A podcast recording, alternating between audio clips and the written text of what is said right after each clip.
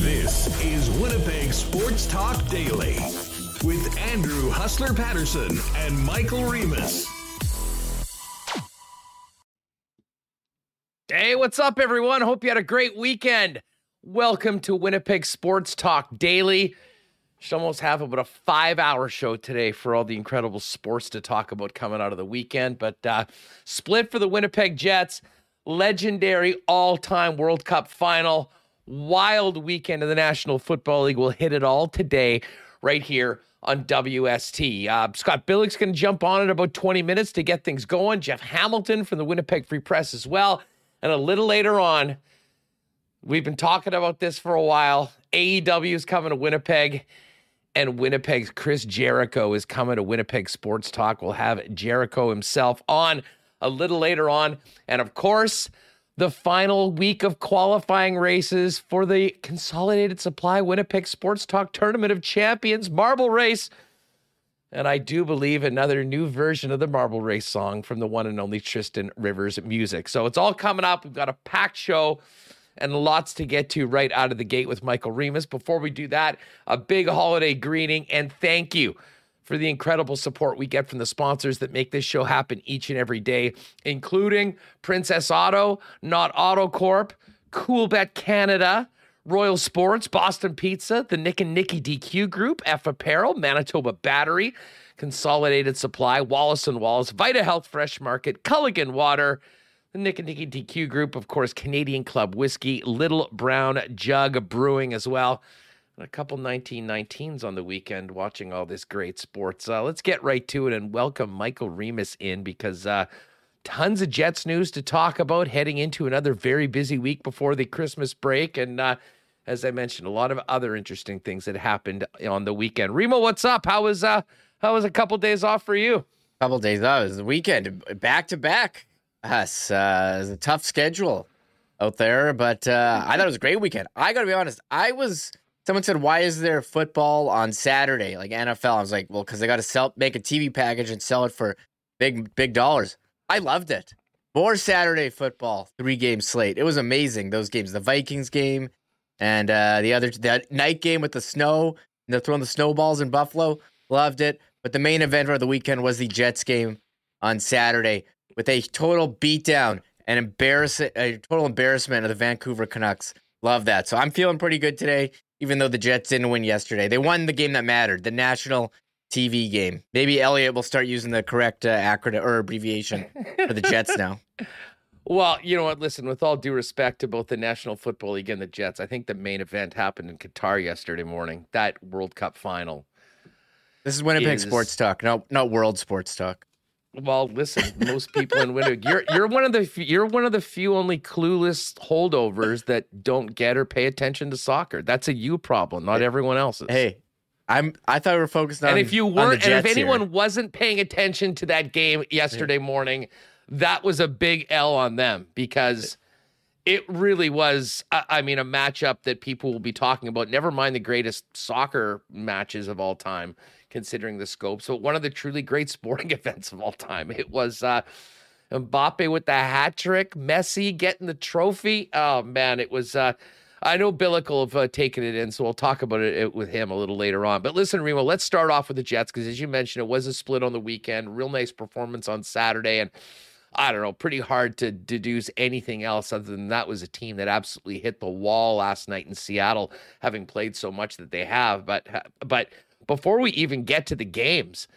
I mean, the biggest news of the weekend around the Winnipeg Jets came out Saturday afternoon when we found out that not only was Nate Schmidt out four to six weeks after getting trucked by Tanner Jeannot in the Nashville game on Thursday, but Winnipeg Jets captain Blake Wheeler is going to be out a month after having groin surgery after the game. And listen, we'll hear from Rick Bowness in a second. They didn't want to get too much into the details of what had happened to the longtime Winnipeg Jet leader. Uh, but it's pretty clear that that was a very uncomfortable injury suffered by Blake Wheeler. And honest to God, man, this is the toughest player I've maybe ever seen in my life. When you think about what he's been through, how he has always stepped up to play, and the fact that he finished the game on Thursday night after taking a puck, you know where, resulting in surgery. And man, Remo, if you recall the last 10 minutes of the game on Thursday night, I mean, Blake Wheeler had one play where he put the shoulder down, went around, yes. and almost power drove the net for the winning goal. Uh, listen, the legend of Blake Wheeler, there's a lot of stories about him over the course of these years. And I know last year wasn't a great one for him, but he's been a great story this year for the Winnipeg Jets as really part of the solution and the turnaround. Um, but my God, the legend of his toughness, I think, got cranked up a few more notches when we found out what he was dealing with in the third period of that game. And of course, in addition to the accolades for being so damn tough, this is also a huge hole in the Jets lineup that uh, really, I think, was evident last night in Seattle. Yeah, the Jets, you know, got to where they are, and they really haven't had the injuries that team like Colorado has had or Toronto's had on the on the back end. Um, you know, Florida is dealing with some top guys out here and there. They hadn't had that, and now they just it was pretty much just Ehlers and Appleton. But now uh, injuries cropping up. Uh, Blake Wheeler took the shot uh, in the midsection from Josh Morrissey, and then Nate Schmidt uh, is out as well after the hit from Jeannot. So they're, they're dealing with that. So I think the t- topic on Saturday is how many millions of dollars with Ehlers, Wheeler, and Schmidt they have on, on the IR. But Blake Wheeler, we knew um, that he was tough. And I was telling you, you know, before the start of the show, I remember when he ran into the boards in Dallas and you were in the building and he thought that he wasn't going to get up from it. I remember, and I'll never forget it. that. And, I will never forget that. That and just quickly to that Dallas bit. That was, I believe, at the end of the season in 2014. Um, after when and Adam uh, Andrew Ladd had been traded, so they didn't have a captain at the time. And you know the team was playing out the stretch. They were still mathematically alive for the playoffs. And Blake Wheeler got smoked into the opening of the bench and it looked absolutely horrible. Like potentially a very serious injury. Like forget about him playing the rest of the season and about 3 minutes later with the game in the final minutes, there's Blake Wheeler out there again. And I remember saying on 1290 afterwards, um, folks, if there was any question about who the Winnipeg Jets next captain was, I think it was answered last night. And that might be the best example of it, Remis. But as you mentioned in that post, that was far from the only one. Yeah, there's a couple others. Um, he got a puck in the throat and didn't miss any time. I remember he smashed his knee once into the post and was fine. Last year, remember we saw that injury, the knee injury. He thought he was done for the year, and he came back pretty quickly uh, when he hurt his knee in Vancouver. So, um, you know, hearing you, I think you gasp when you hear about that injury that he suffered, and um, I mean, what can you say? He's among the toughest for him to come in and play. And it's funny. There was a play before he drove to net where he I tried, I think fell. You're like, how did this guy just fall on his own? Now you know. It's amazing he was even skating. No, it it it it, it really is. Um, and I mean, I just think back to to Wheeler. Since coming to Winnipeg in 2011-12, he played all 80 games. I believe that was an 80 game season, or maybe missed a couple in the first year if there was 82. Played all 48 the next year in the shortened season. 82 and 13 14, missed three games in 14 15 all 82 the next year, all 82 the next year. And in 2017 18, played 81 and was sat by the coaches in the final game of the season against the Calgary Flames after the Jets had clinched, and then went the full 82 in 2018 19. I mean, you know, with the exception of a couple of injuries the last uh, last two seasons, Blake Wheeler, for the most part, has been as close to an Iron Man as we've had with this franchise and with this season, probably ever. And um, you know, to play that much and to play that sort of a role, you do have to battle through a lot of things. And I'm not sure there's a guy that has done that. I, here's our why not question of the day. Is Blake Wheeler the toughest, never mind the toughest Winnipeg Jet or the toughest Jet player since uh, in 1.0 history? Is he the toughest guy in Winnipeg? Well, you have a guy that might be up for that honor a little later on in the program in Chris Jericho.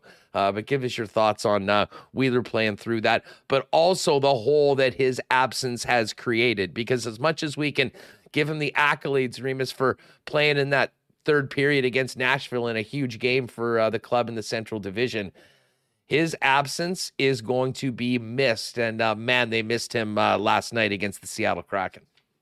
Yeah, we don't want to use the excuse button too often, if at all. We're kind of over that. However, however, you could tell, you know, they had the flu last week, and you could tell they were kind of out of gas in that Nashville game, and they gutted out a win in overtime.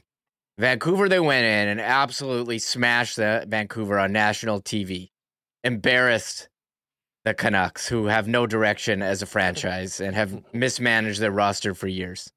Um, and then look, they had a look, they had a tough look. Less than 24 hours later, you're already dealing with the flu. You're dealing with guys out of the lineup. This was kind of what I was expecting on Saturday after you announced Schmidt and Wheeler are gone. I think they're allowed to have a a game like that once in a while. Thankfully, they are where they are, but it's going to be tough here with Schmidt and Wheeler out for long term. Ehlers remains out as well. And you look at the team's right wingers, um, you know, it's not what it was to start the year. You're missing a number of them, and uh, you know they played great in uh, in Vancouver. This Connor Dubois Gagne line. I mean, Dubois. No, I don't think anyone was talking that he had three assists. This guy's quietly putting together a career year among with an, a number of Jets.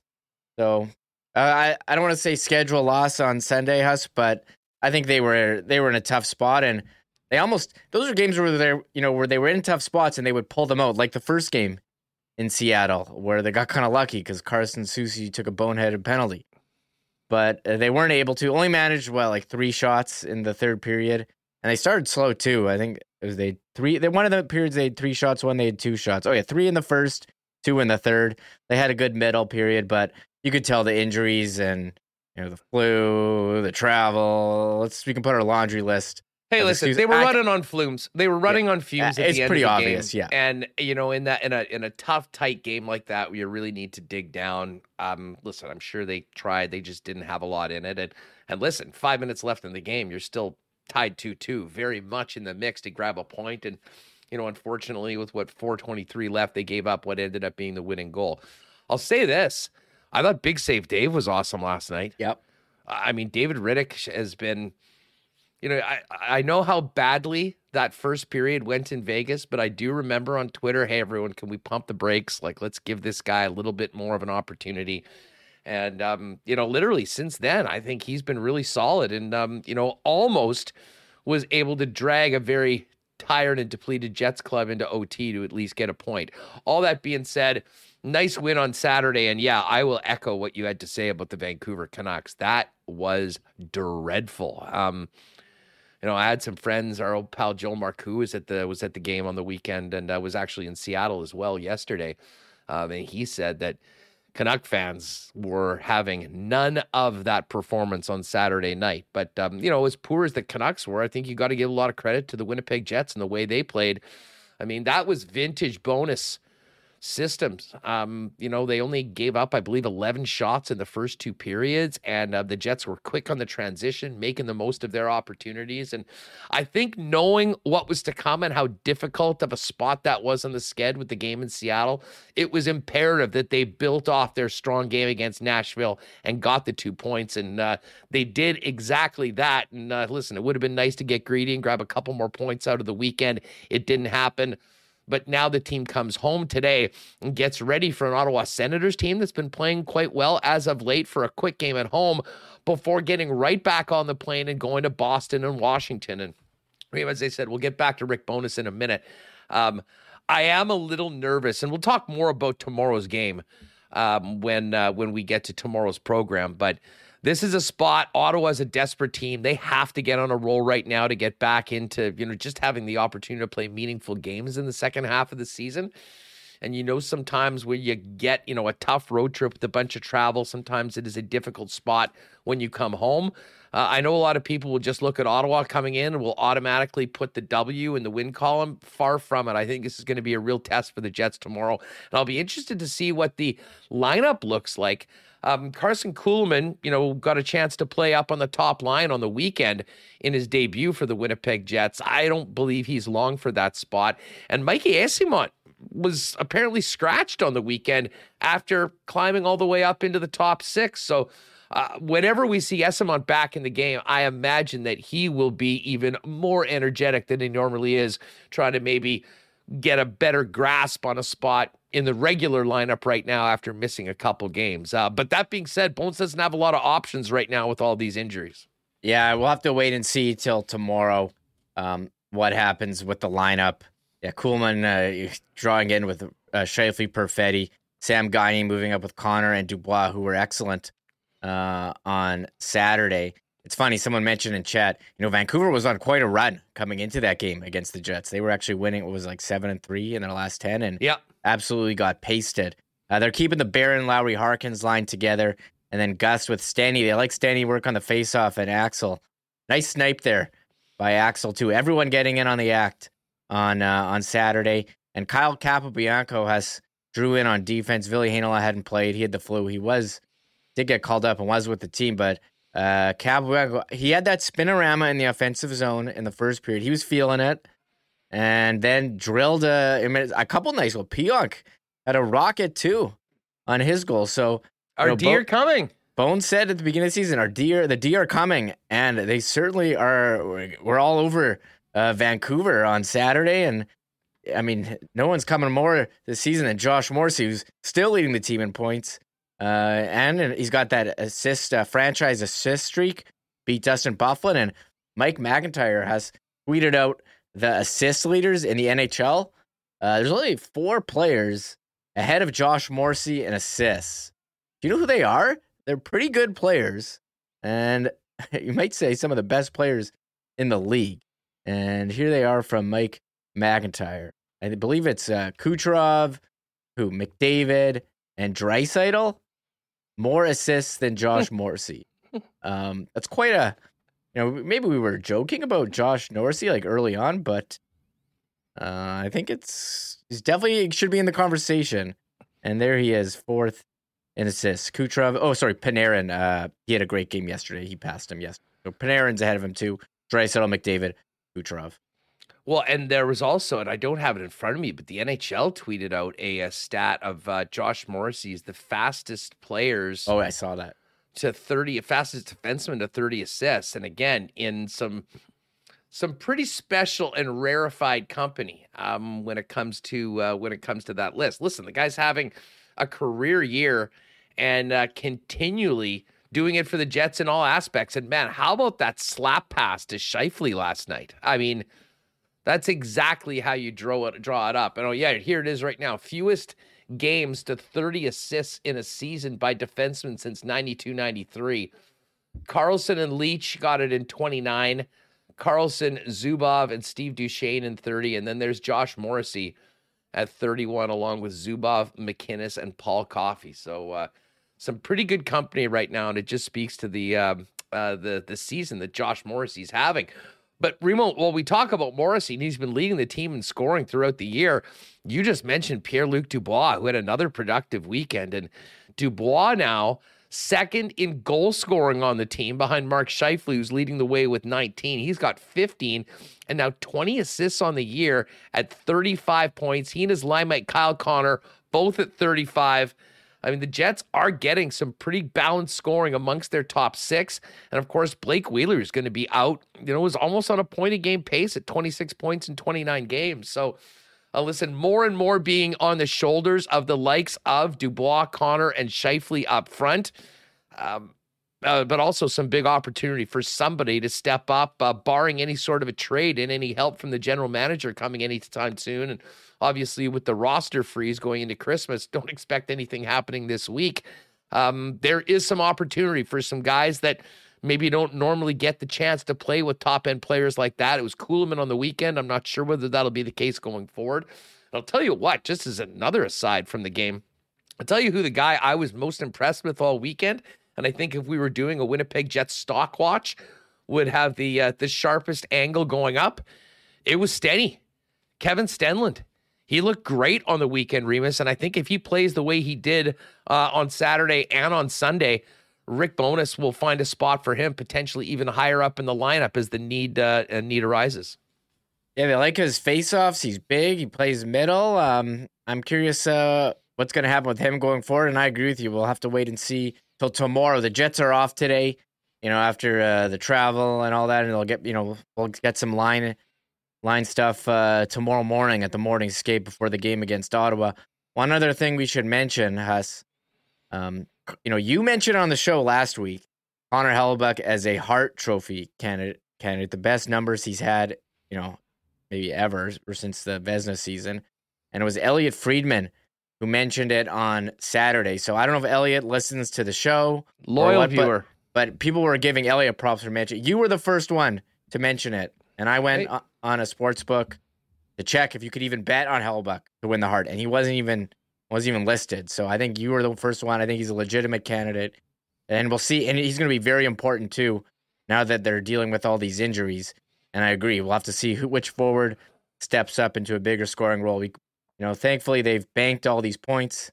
They're what first in point percentage in the division. They've still a couple of games short on Dallas and Hellebuyck. Very, uh, he's going to be very important. Yeah, one one less games. You know, first in points percentage in the division. Uh, so he's going to be very important uh, going forward. And there was some debate, you know, who plays the first game of the back to back, who plays the second. Give him the extra day of rest, have him play the first game, bank yourself a win.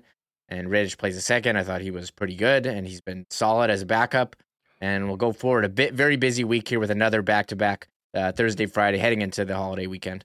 Yeah, listen, I think we can count on Helly going tomorrow night, and it all uh, like is it is it Washington or Boston first?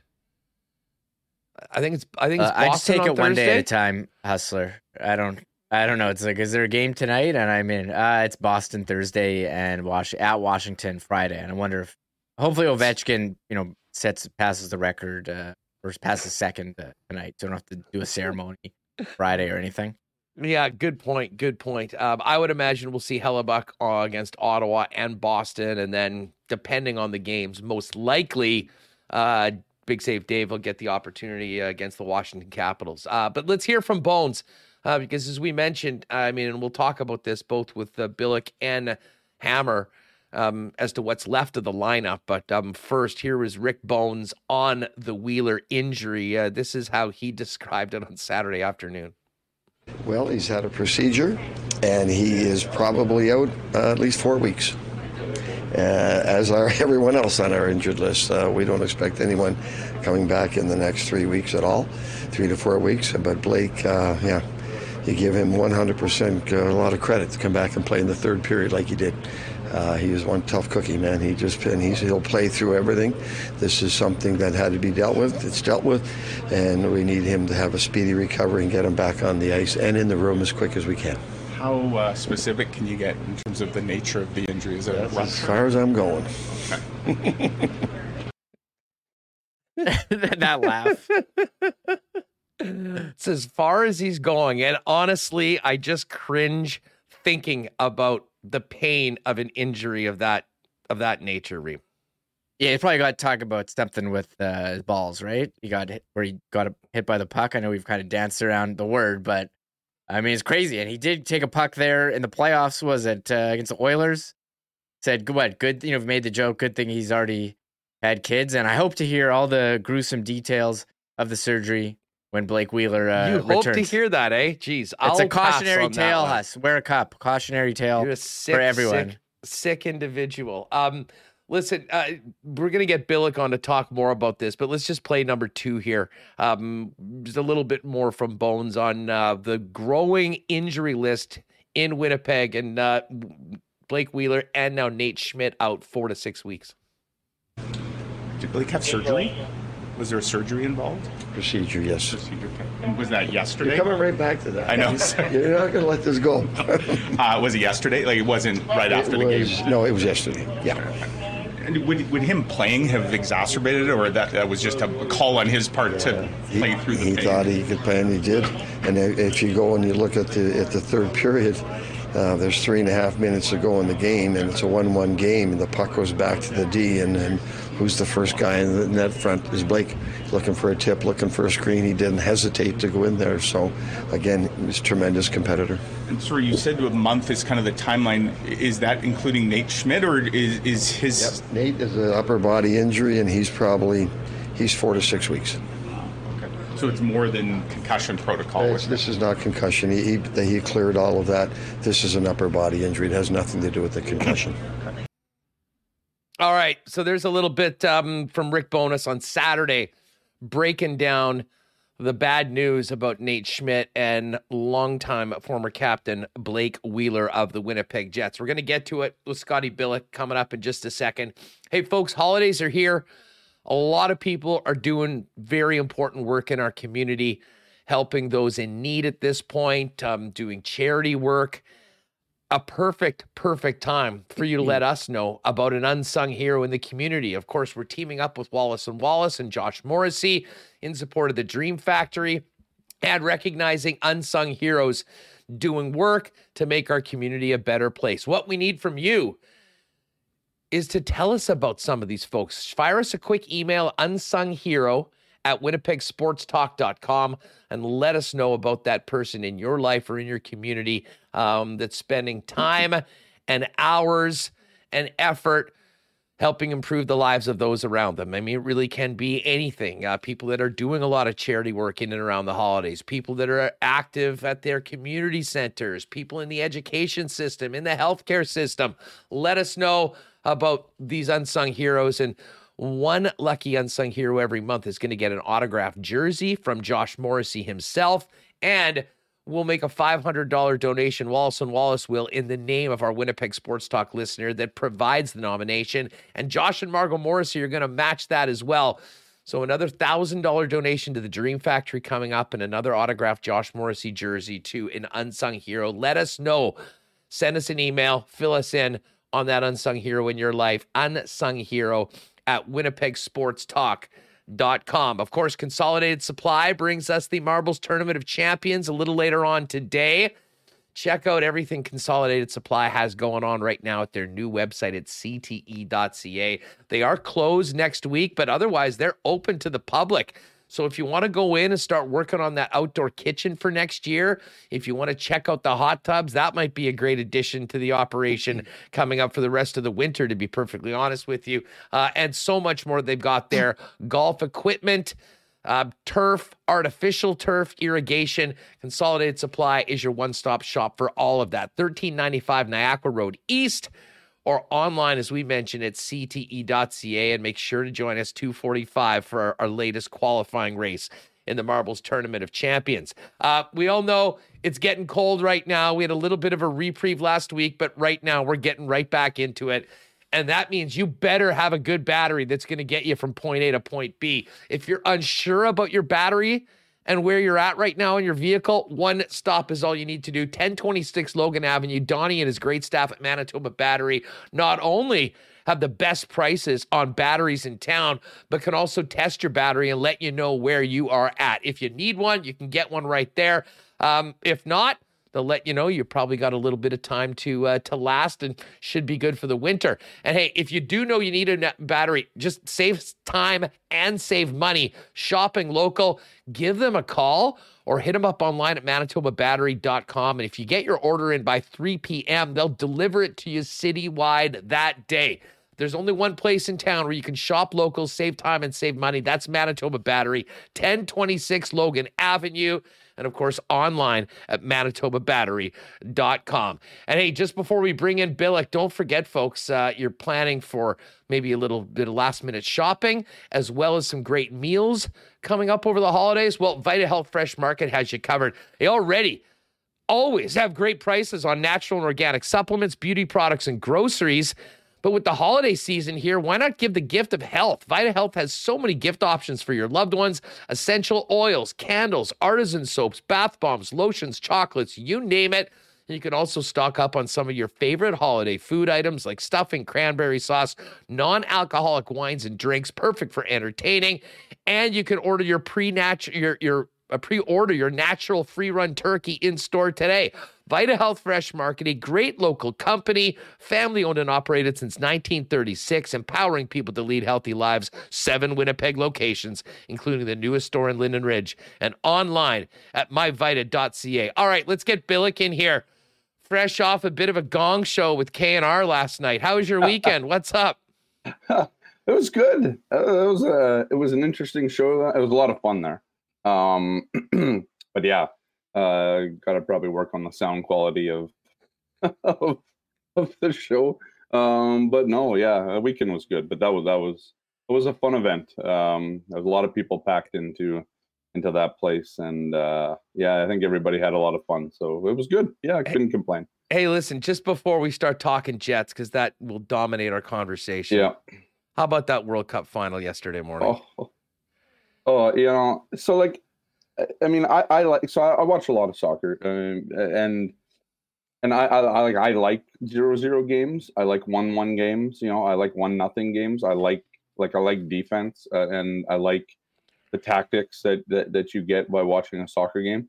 But but but yesterday was, I mean, that's one of the best games I've ever watched, and and you know, I'm not trying to you know say that I um better than anyone, but like I watch a lot of soccer, and, and like that's legitimately an incredible game with all sorts of drama, right? Like I mean, that was that's how good that game was. Um, you know, you have you know Argentina going out to lead, and then you got you know you get Messi with the penalty, then you got Kylian Mbappe, you know, scoring a hat trick.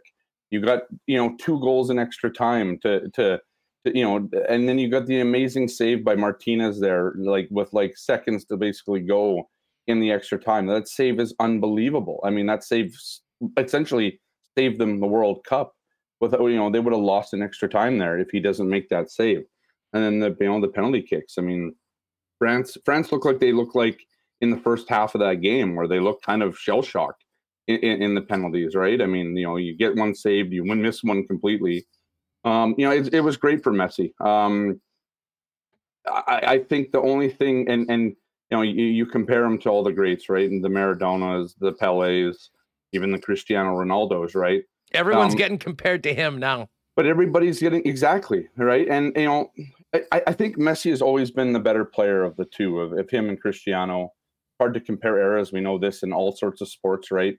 With but but I mean, you look at the, what Messi's done in his career, the goals that he's scored, the passes that he made. Like you, you go back to the even even the, the semifinal game, the Oh. pass that he makes to, to, to yeah. I mean, it, it's just those types of things that he does. He and he's really good on free kicks. Like I mean, Ronaldo always had the flash and the pizzazz, and he has one of the best free kicks in, in, in all of soccer, if not the best free kick in all of soccer, the way that he's been able to do it. But Messi's done this for years. Like I remember listening, they, talked about Messi when he came to Barcelona way back in the mid 2000s or early even 2000s, um, about how good he was then. Uh, and and he has never like the play has really never let up for for Lionel Messi, and I think that's one of the biggest things with him is that he's been so good and can produce. I mean, all the way up to I think he's like 35 now. Um, he's been able to can produce all the way through that. And really, I mean, what's the better? Like, I mean, he's so clutch, right? I mean, his penalty kicks were unbelievable. He went first. I mean, the, the, pressure yesterday um, on him. I mean, this is a guy that this was going to set him apart from everybody. You had to win this tournament. This was his last shot, and he goes and has the tournament that he has. You know, all credit to Mbappe. Played an incredible game. He'd already won one. Um, probably deserved the way that he pulled his team. Is he the best player on the planet right now? Because I mean, I know we're, get, Mbappe? we're we're saying about Messi is the best ever, and this is the coronation for him. yeah, I think so. But I mean, this Mbappe. I mean, can you uh, just Yeah. imagine scoring a hat trick in a World Cup final and not winning? that yeah, well, I mean, exactly right. Uh, it'll be interesting. I, I hope they have a camera on on both of them when they return to PSG. Um, I'm guessing next week or the week after that, um, where you know you can see you know what is that like. I'd love to see the interaction between those two, um, because they play together. But I, I love Mbappe. I mean, that's the thing. Like this is the guy that he does it all. I mean, if you look at the goals that he scored yesterday, they're ridiculous. Like they're absolutely ridiculous. The one on the volley where he like essentially, I mean, he powered that one pass. The penalty was great, and and even Martinez even guessed the right way on the on the on the penalty that they got. perfect um, shot. It, but exactly, like I mean, th- but that, that's like a messy type shot because it's just there's it's power, and it doesn't matter how fast you get to the corner. Um, you're still beating the guy, and so yeah, Mbappe is an unreal player to watch. Well, Um, and I just, but it, it made that like I don't think you could have drawn up a better World Cup final than that, and and the way then that it played out, it surpassed all the hype that you would you know you would have expected on a game that featured two of the best players in the world and probably the best player of all time. yeah, obviously there was a ton of baggage around the Qatar World Cup for obvious Yeah. reasons. Um, but uh, as far as the action on the pitch, that was uh, that was a match that we will be talking about for years, Oh, for yeah. decades, and will never be forgotten. Um, Let's get to the Jets on the weekend. Uh, listen, I don't know what you thought about last night's game. Um, I mean, it really seemed like a team that just absolutely hit the wall and was running on fumes. Um, and maybe they gave themselves an opportunity for a game like that with the way that they came back against Nashville and of course the way they played on Saturday night. But uh, just your thoughts on the body of work of the weekend, the convincing win in Vancouver on Saturday night, and then um, you know, obviously just not having anything yeah. left in the tank in that third period last night. Yeah, I mean, you have to remember the Jets played. I think last night was the seventh game in the eleventh day. Um, I, I, think that's the, the, the stat there. Um, that's a lot of hockey, man. Like, I mean, I, you know, I understand, and they still got three games left this week, and another back to back coming up in Washington later this week, before they go to um, uh, the Christmas break there. But yeah, know, another quick three and four. Right. I mean, that, I mean, that's the thing. This team has. It, has been a you know. A, it, has been a hell of a schedule for this team, and the fact that they're still 20, 10, and one, um, is, is a good thing. I mean, I look at last night's game, and they were they were in it, even though sometimes it didn't look like they were in it. You know, especially that first period, um, and even you know halfway through the second, I guess, where where I mean they were taking advantage of their power play opportunities and getting just absolutely destroyed five on five. Um, but you know, it, was still a three-two game. Like eh, eh, it, this wasn't a game where they were kind of checked out like the Minnesota game where they lost 6 1. Um, like this team looked like even on fumes that it could have beaten the Seattle Kraken. And Seattle Kraken are a pretty good team this year. I mean, you know, just look at the standings, look at what they've done this year. Um, you know, this team's also missing 24 million, 25 million, whatever it is in in players right now. I mean, you're missing Blake Wheeler, you're missing um, Nate Schmidt on the defense. You're you're missing Mason Appleton, Nikolai Ehlers this team's done a really good job of mitigating, you know, some pretty serious um, holes in their in, in their lineup. Um, you know, I, I, thought the Vancouver game played the way it should have. They went out and stomped that team. Um, that game wasn't close on and, and anything. There was nothing that the game was close on. Um, uh, and but I so I thought probably thought you know after that game that they probably had, still had some left in the tank. It wasn't a very difficult game to play in my mind. I mean, it looked relatively easy for the Jets. Um, but you know, it, it, the Kraken are a good team, and, and and the Jets ran into a Kraken team that didn't play the night before, um, and and you know, but it was still a close game. I, I don't really have an issue with the way the Jets lost that game. I mean, it was a bit of defensive coverage, but that that game-winning goal is a perfectly placed shot, right? Like, I mean, that is an unreal double shot. deflection. Yeah, and and and then you look at the backhand from Eberle. Like, I mean, that's a hell of a goal. I mean, I mean, I, I you know, I, I, don't blame David Rittich for any of it.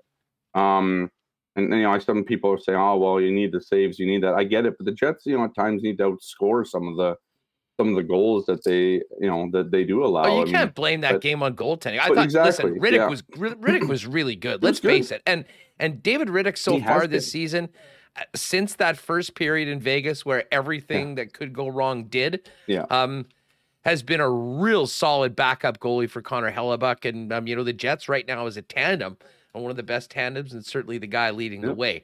Uh, of course, the big news around the Jets was Saturday afternoon when we found out about Blake Wheeler's groin surgery, as, yeah, as yeah. it was described. Groin surgery. I yeah. mean, I uh, listen. We talked about how just how tough that dude is, and I mean, there's been so many examples over the course of his career here in Winnipeg. This is just another one to add to the legend of you know what he can play through. But man, Scott, I mean, when you look at this at this lineup right now, yeah. like I I was really impressed with the way they played in Vancouver, just knowing how shorthanded they were going to yeah. be, considering another two key players in Nate Schmidt and Blake Wheeler out of the lineup. Um, thoughts on those injuries and where that leaves the Jets right now coming into the Christmas freeze, but it's the opportunity there for some players to make the most of. Yeah, I mean, I, I, it's a tough run in, right? I mean, you are missing a lot of meat on on the bone there, and and that's you know they don't have easy games. I mean, you know, you might say Ottawa's an easy game, but that team plays a hard game, even though you know, despite their record. Um, but you're going to go into Boston and play the best team in the NHL, and then Washington again, who just you know beat you five two the other night. So um, I, I think it, it's going to be tough. It's a tough run, and um, I think the one the hallmarks of the, one of the hallmarks of this Jets season is their ability to to deal with these injuries. I mean, we've seen how much depth this team has. I'm not sure anybody even knew really, you know, you know what kind of depth, especially up front, right? I, mean, I think we've always kind of felt like this team was a little bit thin up front for depth, and then you see guys coming in, you know, the Stenlunds or the Mike, uh, the Michael um, Eyssimont, um, you know, the guy, guys ilk who've come in and made you know um, you know quality uh, eh, contributions to the lineup. Um, I, you know, it's going to be tough for that to continue. Though. The more the more players that you you're down, I mean, the the further you got to go in. But I was still looking. I was looking at the the roster in, in, in, with the Moose and like, okay, well, so they could still bring up Dominic Toninato, who's got plenty of NHL experience. Um, you know, they could bring up a Jeff Malott or an Alex Limoges or you know somebody like that too um, to come in the lineup. Kristian Reichel, who's played NHL games uh, before. So, you know, there's still ways to to kind of, I guess, navigate this. Um, I'll be more interested maybe on the back end to see what kind of happens. Are they going to give Ville Heinola a run here of games with Nate Schmidt out? Um, we know what Rick Bowness said at the beginning of the year when he, he cut um, uh, Ville, and you know, basically it was because they had enough power play specialists. Uh, they needed more penalty killers. Well, now you're down one of your power play specialists in Nate Schmidt on the second PK. Um, so I'm interested to see, you know, with Ville now having some rest here um, after being sick and missing four games with the Moose, you know, potentially seeing him come into the lineup and they give him a good run to kind of figure out, you know, what what what they have in this guy. Um, you know, I think this has a lot a long term. It's something I'm writing about today um, for the Sun, but I think this has long term implications on what they do with Ville Heinola. If they're going to play him now and they do give him a run, um, it, it's a chance for both Ville to come out and and and, and prove himself. Um, but it's also going to prove to the Jets whether or not he's expendable or not, in my opinion. Um, so, I, like, I think you know, I think there's a lot on the bone here for for for the Jets still left. I mean, even though it doesn't look like it, I mean, I think they can figure this out um, and get at least to the Christmas break. Um, but you know, nobody's really coming back yet, just right after the Christmas break either, unless unless Nikolai either his timeline is um, you know, you know, at right at the at right at the four of where it was supposed to be, or where where it was, you know, initially um, diagnosed. That six week timeline. I'm I'm not so certain that he's back um, in that. We might be looking at mid January. So, um, you know, it, it's going to be it's a tough stretch. I mean, the Jets played 16 times in 31 days, or will have this month. I mean, that's that's the reality of their schedule. Um, and you know, by all you know, by all measures, that they've done really well. Um, but I think mm. you know there's still going to be there's still tests to come, right? They got these three games this week, um, and you know it doesn't really get a whole lot easier after. Well, to me, break. Scott, this so, Ottawa game tomorrow is a huge test. I mean, Ottawa is. themselves a desperate team. They've been playing better and getting some results as of late. Yeah. And you know, we talked about the seven and eleven. Well, this is going to be eight and thirteen, and then I guess fourteen and fifteen. Uh, well, and then nine and ten in you know, 14 and 15. I mean, there has just been so much hockey that this is that this team has been playing, and you come back for that one game at home, and mm. listen. I mean, I'm not going to go down all the stories you hear. Oh, the first game back from road trip is right. tough. Guys have to do all those things. The bottom line is this team, we saw what they were in the third period. They're today is a full travel day. They're right back at it tomorrow. Um, but when you look at this week, I mean, if you want to bank points, your best opportunity clearly is the home game against the Ottawa Senators. Um, but this is not going to be just a gimme game. I, I, to be honest with you, I'm a little nervous about this one from a Jets fan perspective, knowing how depleted the lineup is and just this situation they're in heading into the holidays. But um, that Boston game is going to, I mean, that's about as tough a two points to get right now in the National Hockey League on the road in the Boston Garden. And we've seen what Washington's been doing. And again, that's going to be at the end of this incredible stretch where you can basically see the Christmas holidays. Hopefully, it'll be the same for it. But um, thoughts on this challenge tomorrow night against Ottawa and this situation the Jets find themselves going into the game? Yeah, I mean, I think Ottawa is one of the, you know, it's one of those teams where it's not that they don't care, right? Because they, do, but they just like they know that they have nothing to lose right now. Uh, and they're like seventh in, in in their division. They're on thirty points. I think they're like ten points out of a of a playoff spot even right now.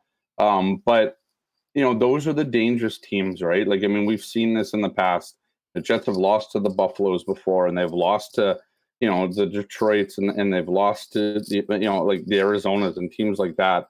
Um, this is the one of the games where the Jets just they have to win it, right? Like uh, it's not a must win in the sense that you know you need it for you know the playoff race or you're you know where you're trailing or trying to hit a wild card or whatever. But it's one of those must wins where, like you said, I mean, you want to bag these you know quote unquote easy points. You need these wins, right? Like you know, I think one of the things that the Jets have been felt victim on in years past is, you know, in the games where you need to take those points, like they add up, right? You lose two points here and a point there and all that. End of the season, you know, well, you missed the well, you know, missed the playoffs by five points when you lost to teams that you should have beat.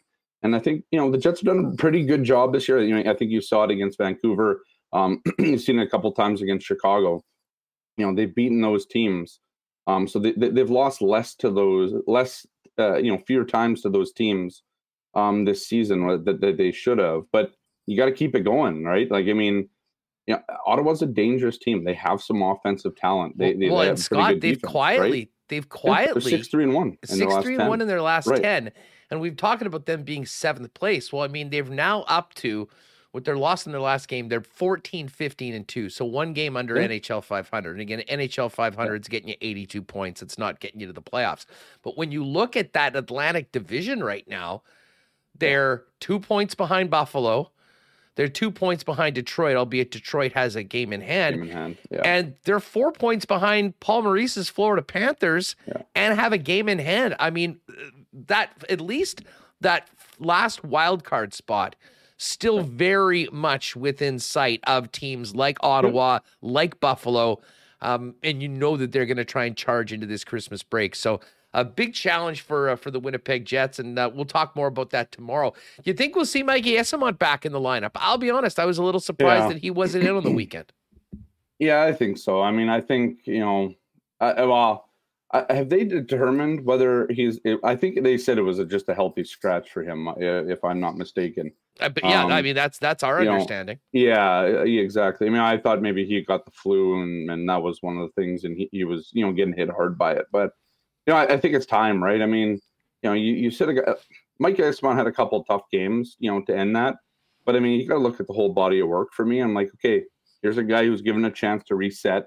Um, here's a guy, you know, here's a chance to breathe, and you know, you've had a weekend off. You know, take some time, you know, think about it and that sort of thing. And I, I think this is the time to put him back in. Like I think this is Rick Bowness has a great way sometimes of motivating um, his players. It appears, and you know, this might be it, right? I mean, this is a time to put him in.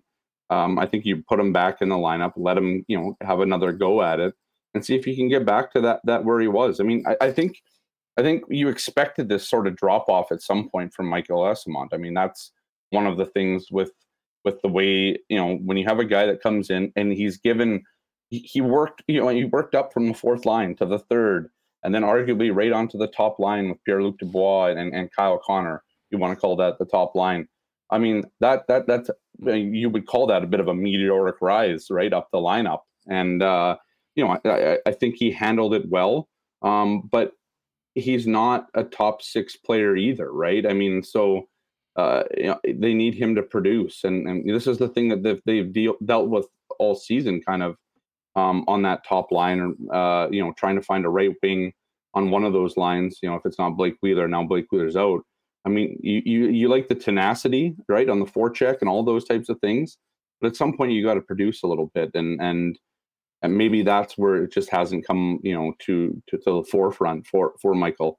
Um, but you know, I think this is it, it's the time to put him back in. I, I think I think for a guy like him, the way that he's kind of come up in this league and that sort of thing, um, he would have been upset. But there would have been another, you know, he would have stoked the fire again after you know the disappointment of coming out. Well, I think the timing of this come in. Ottawa game tomorrow is Yeah. a perfect time to get Eyssimont in because I mean, as I said, sort of, I mean, I, I am concerned about the Jets' general energy level going Right. into a game like that. And if there's one thing that he brings, you know, it is bring the energy. That being said, the guy that I was the most impressed with on the weekend, and really dating back to the Nashville game and his call up, what a week for Kevin Stenlund. Stenlund, I mean, it just seems like it's one guy after another that sort of, you know, gets an opportunity and puts his hand up and says, "Coach, you can count on me." He, uh, I think he's impressed the coaching staff. And I was saying to Remo earlier, if we're talking about a stock watch of recent Winnipeg Jets, I think he's the guy that's made the most of his recent opportunity. And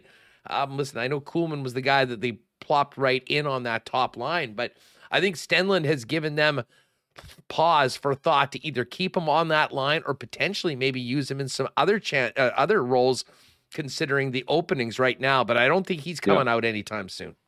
No i mean he's done everything they asked right? I mean when you put david gustafsson on notice as rick bowness did and then stenlund comes in he's winning draws. I mean that's the thing that they want him. He's being um, he's been really good on the forecheck. He's played the center position well there. I mean they could have easily just put him out on the wing and let let David Gustafsson kind of do his thing. So, um, yeah, I, have I've liked his game. I mean, he's a bit of a Blake Wheeler light. I mean, I think that's the one thing that I mean, even if you look at him, watch him play, he's got a lot of the same kind of mannerisms and all that. So, no, I, have I've liked I've liked his game. Um, I thought he's brought something to that fourth line that's kind of reinvigorated it a little bit.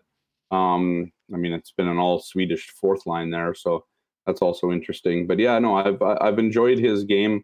I'm, I'm interested to see. Like, I mean, I'm not sure. I, I'm not sure he's fast enough to move him too much higher up the ice, but or up the lineup. But um, I mean, I, I could see him maybe on the second power play, throw him in the middle, and and let him, you know, do some things there. Um, but yeah, um, I, I think he's done well. I mean, I guess this it sort of speaks to like what this team has been able to do, right? Like, I mean, Kevin Stenlund looked good in training camp, but I mean, he didn't make the opening roster and they've come and plopped him into the lineup here, and, and, and he's done well. So another example of the Jets being able to kind of cover off, mitigate mitigate the losses that they've had this season. So, yeah. That's a great point. Well, Scotty, always good having you on the program. Shout out to you for uh, bearing through everything the boys were dealing with last night at uh, TCB. It was quite entertaining following that in uh, in real time, and uh, we'll look forward to hopefully getting together and uh, hoisting a, a 1919 at some point uh, this holiday season as well. Uh, we'll see you at the rink tomorrow, and thanks for doing this. Yeah, anytime. I appreciate it, man. Good stuff. There's Scott Billeck. Follow him on Twitter at Scott Billeck. And of course, you can read his work covering the Winnipeg Jets in the pages of the Winnipeg Sun. Hammers on deck. He's going to join us right away. As we mentioned, why not question of the day? Is Blake Wheeler the toughest man in Winnipeg? Just thoughts on who was the best person to maybe jump into that role over the course of the next few weeks while Blake Wheeler is out coming off the uh, surgery he had post Thursday night against the Nashville Predators. Of course, Nott Autocorp is the place to go when you're thinking about a new vehicle or upgrading your current one. Waverley and McGillivray is where you're going to want to stop in, check out all the amazing vehicles they have on the lot. And if there is a particular make and model that you've got your heart set on, the Nott experts will source it, find it, get it here to Winnipeg, and get you in it at the best possible price. And with winter here, if you've been sleeping on winter tires, don't any longer. There's no reason to because not only does Nott Autocorp over in the service department have great specials on winter tires, they've also got the MPI payment plan. So why not get safe winter tires now for you and your family and pay later at Nott Autocorp, Waverley and McGillivray, and you can check them out online at nott.ca. Well, guys, uh, gang, Got a week till Christmas, not even. Um, if you have not finished the Christmas shopping yet, uh, you can basically take care of most of it for the sports fans in your family with one stop over at Royal Sports. Make sure you check out the new Winnipeg Sports Talk hats.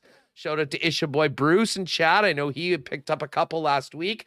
And I saw somebody, I'll give a shout out to my friend Rob Barnsley, who was rocking the new blue and gold logo wordmark hat on the weekend. Got a chance to see him, and he picked it up at Royal Sports. So it is all there. All the new Winnipeg Sports Talk lids, as well as the new Era Toques available. You can also check out our website at winnipegsportstalk.com if you can't make it down to Royal. Uh, but you should get down to Royal because not only do they have all the WST gear, new retro reverse jerseys, thousands of pieces of Winnipeg Jets merchandise, including many exclusives and the same thing for Winnipeg Blue Bomber gear, stuff you just can't find anywhere else. And while you're there, all your favorite NFL teams Blue Jays, Raptors, international soccer, and of course, the biggest hockey section in town, and really cool stuff on the Kings Skate and Stow and Surf side, like their massive Yeti section with amazing coolers, thermoses, and more. It's all there at Royal Sports just in time for Christmas, 750 Pembina Highway. And of course, look ahead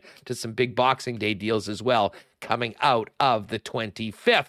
Um, and hey, if you're thinking about upgrading the wardrobe this year, fellas, this is a great time to maybe give a gentle nudge that an F apparel gift card might be a great gift. Um, and they've got a great deal heading into Christmas. A hundred dollar gift card, get a fifteen percent bonus. So uh, fifteen percent on your purchase. The gift card will be worth one hundred and fifteen dollars, and can use that towards all of their incredible menswear, including custom suits beginning at just $400, custom pants, golf pants, chinos, and more, um, shirts, both casual and formal, and of course, all the accessories that the guys need. And uh, pop down there, 190 Smith Street downtown. You can check out more online at F, that's EPHapparel.com. And heading into the new year, ask them about their great specials for wedding parties and 2023 grads. All right, let's get the hammer in here coming out of the weekend. What's up? How was uh how did you make it through Saturday and Sunday? There was a lot going on. what is what is that? What does that mean? Yeah, of course I made it through Saturday and Sunday. There was a heck of a lot going on. I I had a not a lot going on. I had the whole weekend off, so I just melted into my couch and like I think most sports fans and let it come to me. Let's just say that. You know what? I mean, and it was a full shift yesterday. I mean, if you uh, if you got up at nine to watch that World Cup final, I mean, the bar was set pretty high with the excitement of that Argentina France game. Then we went into a wild, I mean, some bizarre stuff happening in the National Football League, and then finishing it off with the Winnipeg Jets. And unfortunately, much like I think a lot of people over the course of the weekend didn't have a lot of gas on Sunday night after everything that had happened it sure felt like the Jets hit the wall there uh, against the Kraken last night at the uh, the end of just an absolutely bananas week of hockey. Yeah, I just think the expectations are higher than they've maybe ever been for this team, and so I think when you look at what they were able to do against Vancouver, especially even given what we've seen from Seattle, which has been impressive this year, no doubt, that um, you know maybe the effort would be better. But I, I don't know. I don't.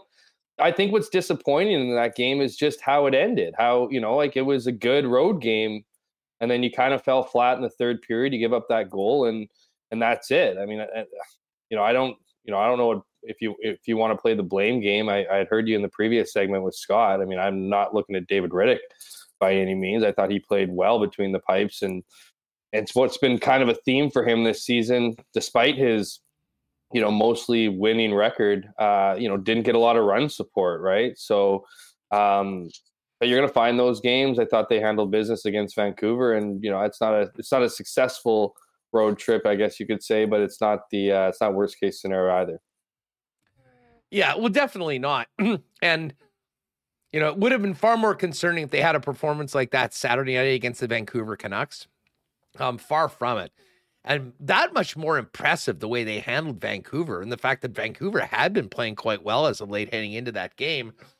And the fact that they did it without Nate Schmidt and Blake Wheeler, who were both revealed to be out long term, four to four to six weeks for the two of them. Um, I mean, these are big holes in the lineup, Jeff. I mean, you know, we've talked a lot about some of the guys that have been called up, and it's far been far more the forward group than the defense core but now Logan Stanley's out. Now Logan, uh, now Nate Schmidt's out. One would think it's a great opportunity for Ville Heinola, who you would think will get an opportunity potentially as early as tomorrow to get in. Um, but man, they're running out of options at the forward group right now. Yeah, this is this depth is being tested. Um, it's been tested all season. This seems to take it to a whole new level. Uh, both ends. I mean, they, they you're right. They have a little bit um, a little bit more leeway, runway, if you will, on on the blue line. But um, I'm also not all that. I don't know if it's not all that concerned is the right word. I think it's. I just think it's with with Rick Bowness and what and the system in which he wants to instill. You know, it's not surprising that can bring up a you know a, a Kevin Stenlund and and seemingly not miss a beat here. You know, and and it's not you know again it's not an ideal plan right now, but you are buying time Hmm. Uh, you'll need to buy time at least until you know Nick, Nikolai Ehlers returns, Mason Appleton returns. Um, I, you, you, can't really say they're on their way per se, but you know, given what you have right now with with the team, and given what you have on the farm, the the options that you can bring up. I know you were talking with that about you know with that with Scott previous segment. I think it's okay to get by, but it, you you have to start thinking, and this was even before this latest bit of injuries you got to start thinking that you know what Kevin Cheveldayoff may or may not do leading up to the trade deadline. Maybe some of those moves that were anticipated you know, maybe happening in, in into the new year, well into the new year in the February. You don't if you don't have the you know front office t- talking about expediting some of those moves because of where you see the Jets are, because of what you've seen with the Bowness effect.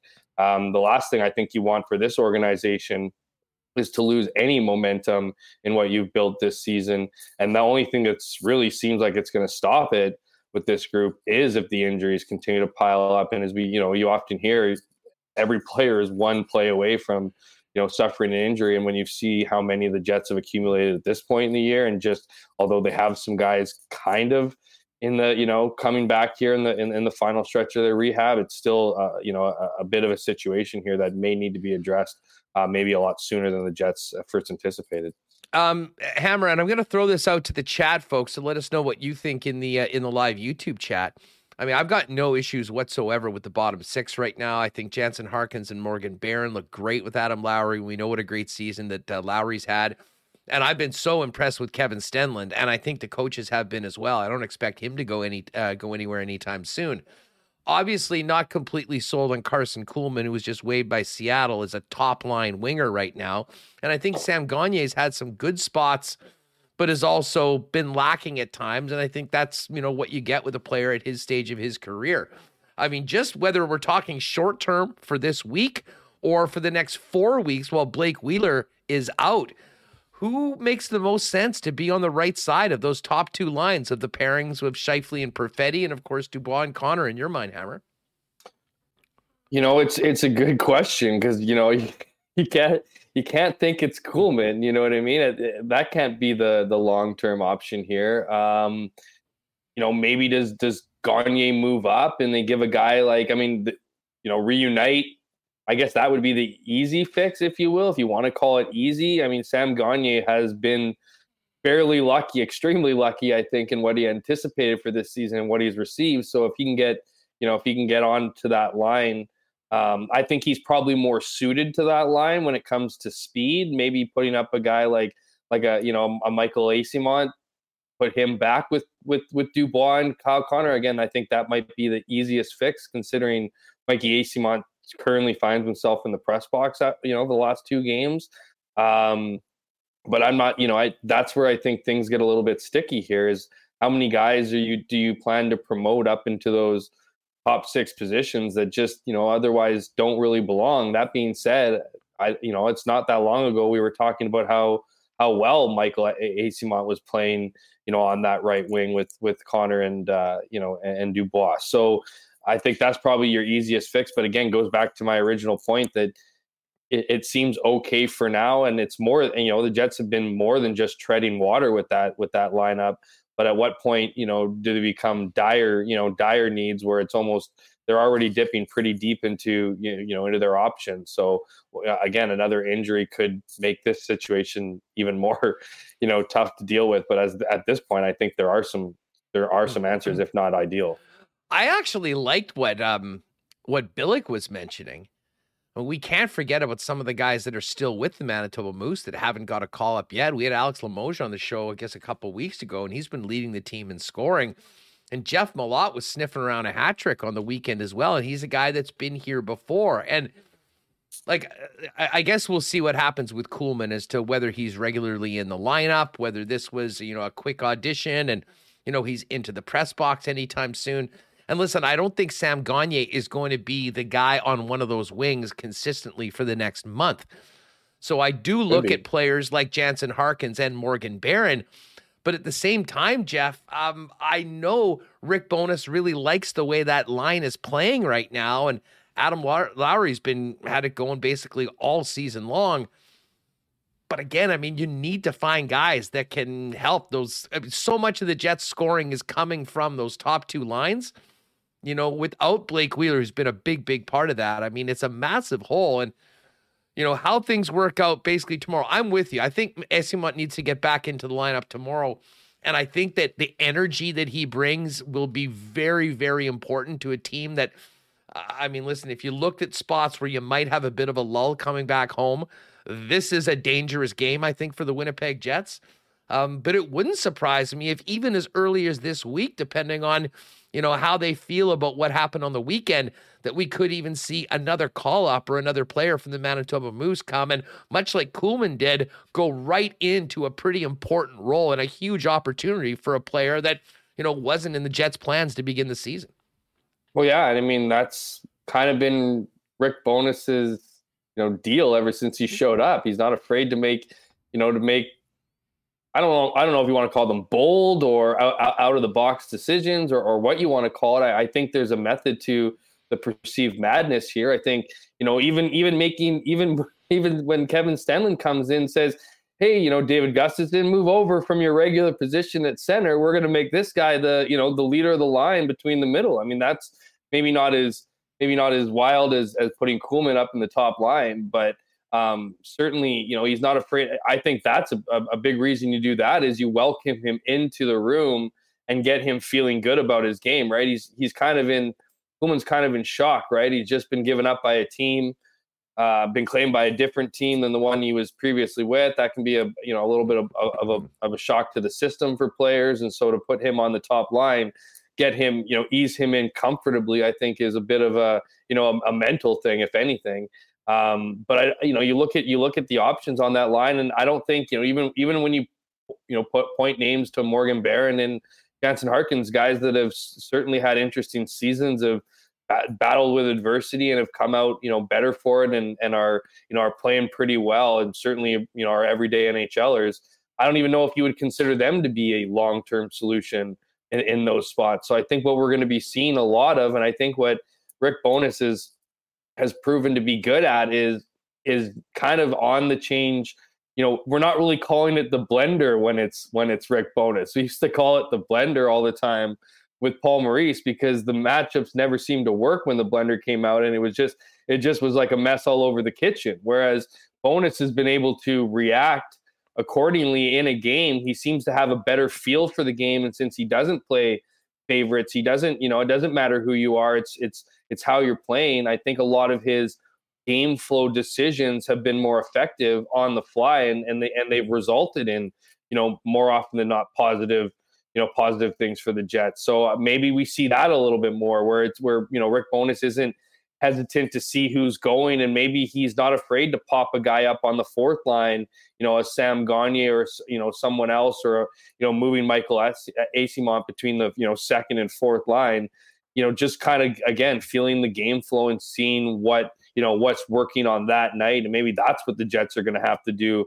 until they can find a more permanent, uh, you know, you know, player for that spot on that right wing. Jeff Hamilton, the Winnipeg Free Press, breaking down the Jets weekend and now looking ahead to another three and four beginning tomorrow night with the Ottawa Senators visiting the Winnipeg Jets at Canada Life Center. You know, I was on Sirius XM NHL radio on the weekend and you know, we talked a little bit about Rick Bowness and the turnaround for the club. And then the uh, conversation quickly turned to Josh Morrissey, who continues to lead this team in scoring. One point ahead of Kyle Connor and Pierre Luc Dubois are both on a bit of a roll themselves lately. But um, Jeff, if anyone thought that this was a mirage or a nice two or three week stretch of play of Josh Morrissey that was above his perceived level, um, I think we're now getting used to this. That um, this guy has been everything the Jets could have hoped for and more with what he's done on the ice, off the ice so far. And it seems like he's getting the attention maybe outside of this market as well right now, and deservedly so. Yeah, I think so. And yeah, as you mentioned, deservedly so. I mean, this is a guy who's on pace for what? I mean, he's still a point per game player. He's I mean, if Josh Morrissey fin- finishes the season with 80 plus points, it's not gonna it's gonna be impossible not to recognize him. Maybe the people who haven't been talking about him recognize that we're you know we haven't quite hit. I don't think we've hit the 30 game mark, or if we have, we're not far you know far ahead of it. So there is still lots of hockey to be played. But um, just even if you look at you know just what's being talked about you know a lot here in the city is that Josh Morrissey is coming off a, a, good season, you know, a good season after what was, you know, what was a tough season, you know, and, and obviously what we know now and losing his father and all that stuff to, to bounce back from that last year and then to build on last season, this season, um, you know, with his skating, with his defensive play. I think his defensive play, if you look at the, you know, the small details, the analytics have taken a little bit, and I say little bit of a, you know, back seat Um, but his but what what we're seeing in, in in Josh's offense more than makes up for any deficiency in, on, on the other side. So um, yeah, just a terrific year. I think you know when you are talking about year end awards, particularly when it comes to the Norris Trophy, you know we've seen a lot of the winners a lot of the people in the you know finalists it kind of starts with offense there. So you know even though we've seen josh morrissey play at a great defensive level i don't think he was ever going to get recognized just for the lack of offense. I mean 37 career high points it's almost ridiculous when you hear when or when you watch and see what he's doing this season. He might pass I, that tomorrow night. Absolutely, and on top of that, I mean, he's with the opportunity he's getting on power play on that number one power play. The way they're clicking, the way that it works through Josh Morrissey a lot. I mean, there's no reason why he shouldn't be getting at the very least a point every second game, if not every game. Well, he's turning into the closer in overtime as well. I know it was Kyle Connor yeah, that got, go. the, uh, got the winner, but it was just about another OT winner for Josh coming up on uh, uh, a, a, lot last Thursday against the uh, against the Nashville Predators. You know, Nashville's game was interesting. Of course, we know that Nate Schmidt got knocked out by Tanner Jeannot, and there was a very quick response from Adam Lowry. While we're talking about Josh Morrissey and what he's done this year, and I'll bring up Adam Lowry um, we were talking on Friday about the next captain of the Winnipeg Jets. Mm. Um, first of all, do you think that they will consider naming a captain at any point this year, or do you think that the way things are going, you just keep it as is? Um, and the second part of that question is when they do name a captain, is it Josh Morrissey? Is it Adam Lowry or somebody else?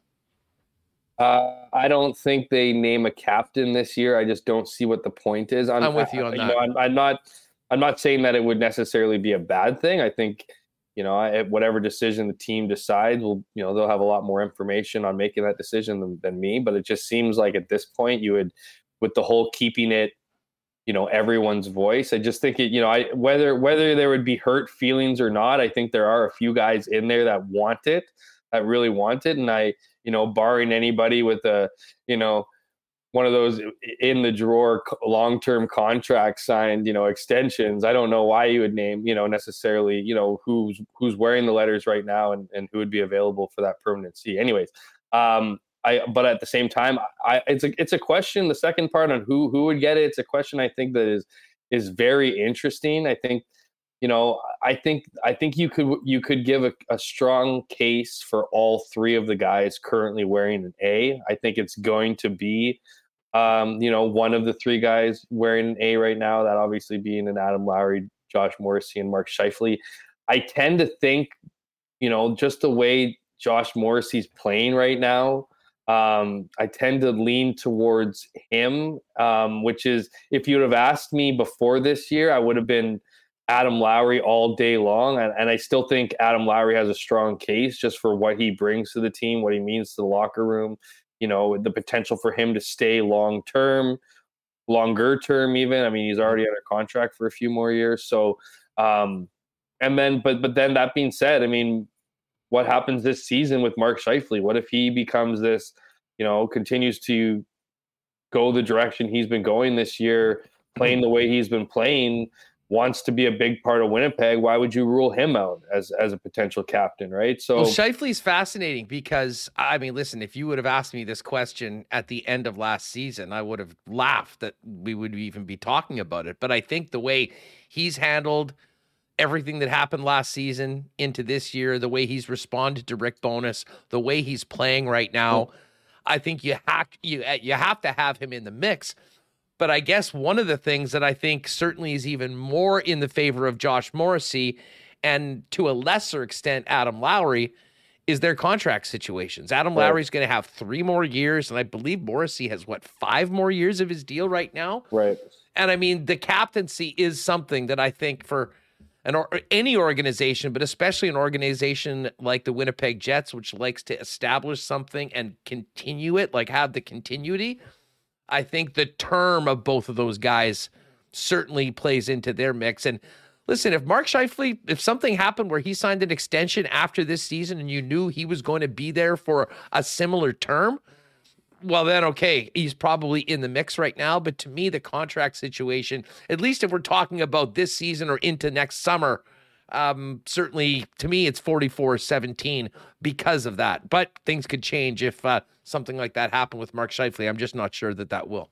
Yeah, and I guess yeah, to my comment, I mean, it was referring to, I guess, strictly Mark Scheifele then, because I don't think you want to be, you know, Mark Scheifele he has this turnaround season and he seems like he's giving it all to the, you know, to the room and, and the club and all that, so all those, all the things you want out of your captain.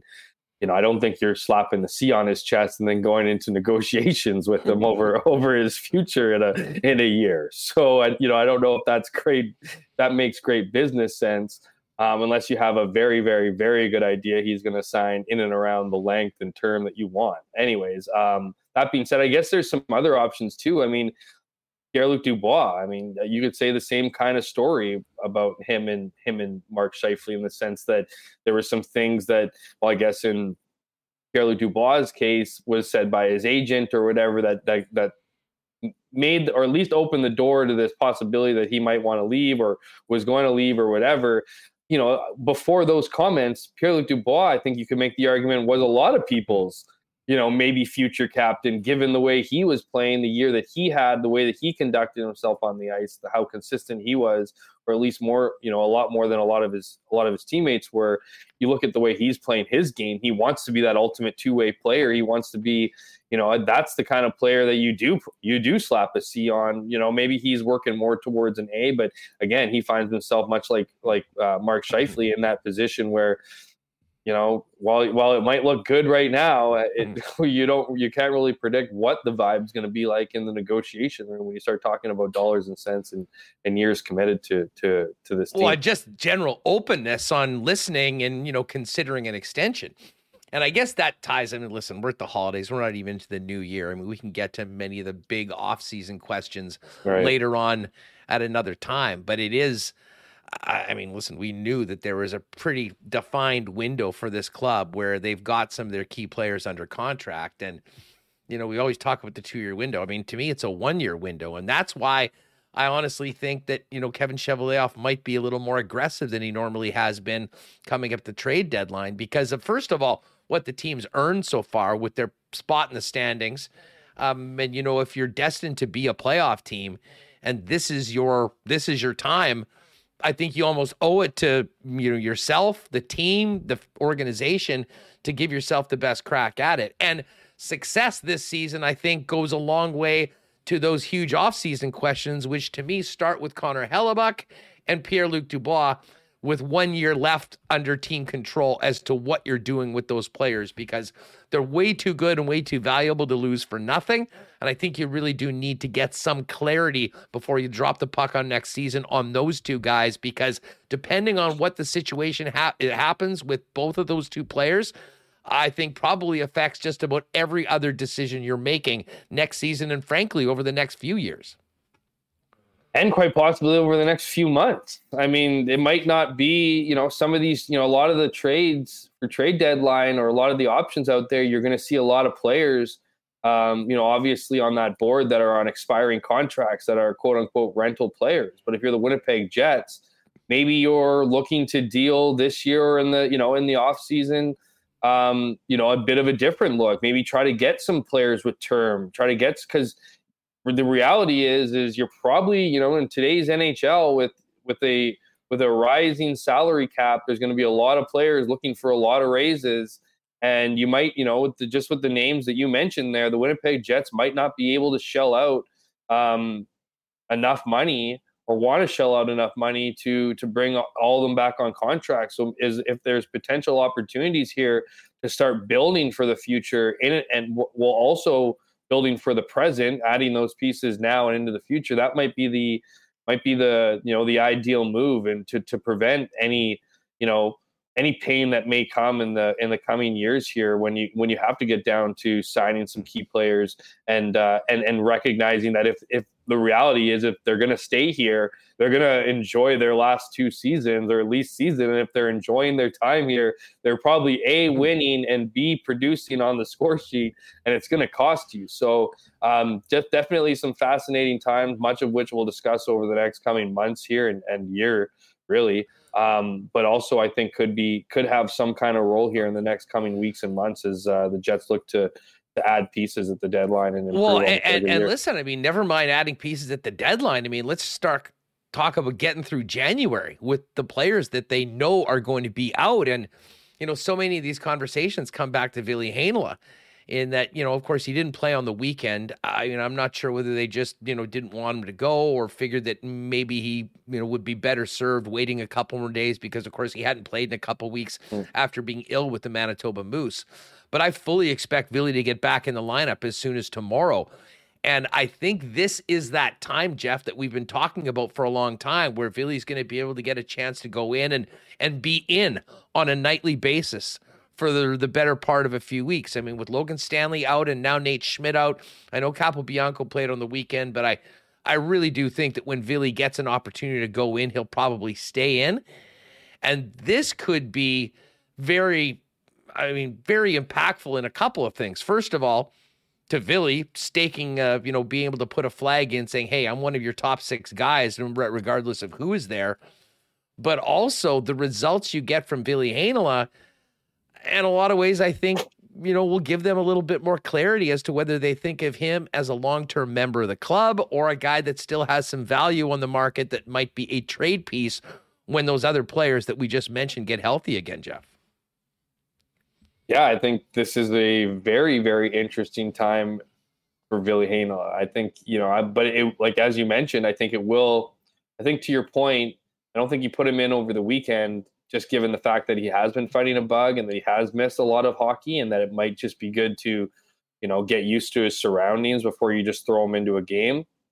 Um, maybe get him a practice, which he'll, you know, which I think he'll get here, or at least get a morning skate or a few morning skates under his belt. Anyways, um, but yeah, I think this is we'll see how they use him. I mean, they need to give him, you know, before the with, with the injuries on the blue line before the the reason was well, Ville Heinola doesn't kill penalties that they needed somebody to to come in and and be that you know play that role on special teams. Well, Nate Schmidt last time I checked was a power play guy on the second power play unit, and that opens up a perfect opportunity for Ville Heinola as far as special teams goes. He would definitely be a guy that you and and has been a guy that they've used on on power play and to some success. So um, I think this is a you know not, not just an interesting time for him to stake out his claim to the Winnipeg Jets and to prove that he belongs and should be considered an everyday guy after making the team in his rookie season and, and having a fight to really get back in the lineup ever since. Um, it's also a bit of a, a showcase to to the rest of the league, you know, to to to show to to improve his stock. I'm not suggesting that you know he's he's been asking or demanding a trade, but I mean if you're not playing hockey and he has been vocal, I mean it wasn't long ago we were hearing from Heinola's agent.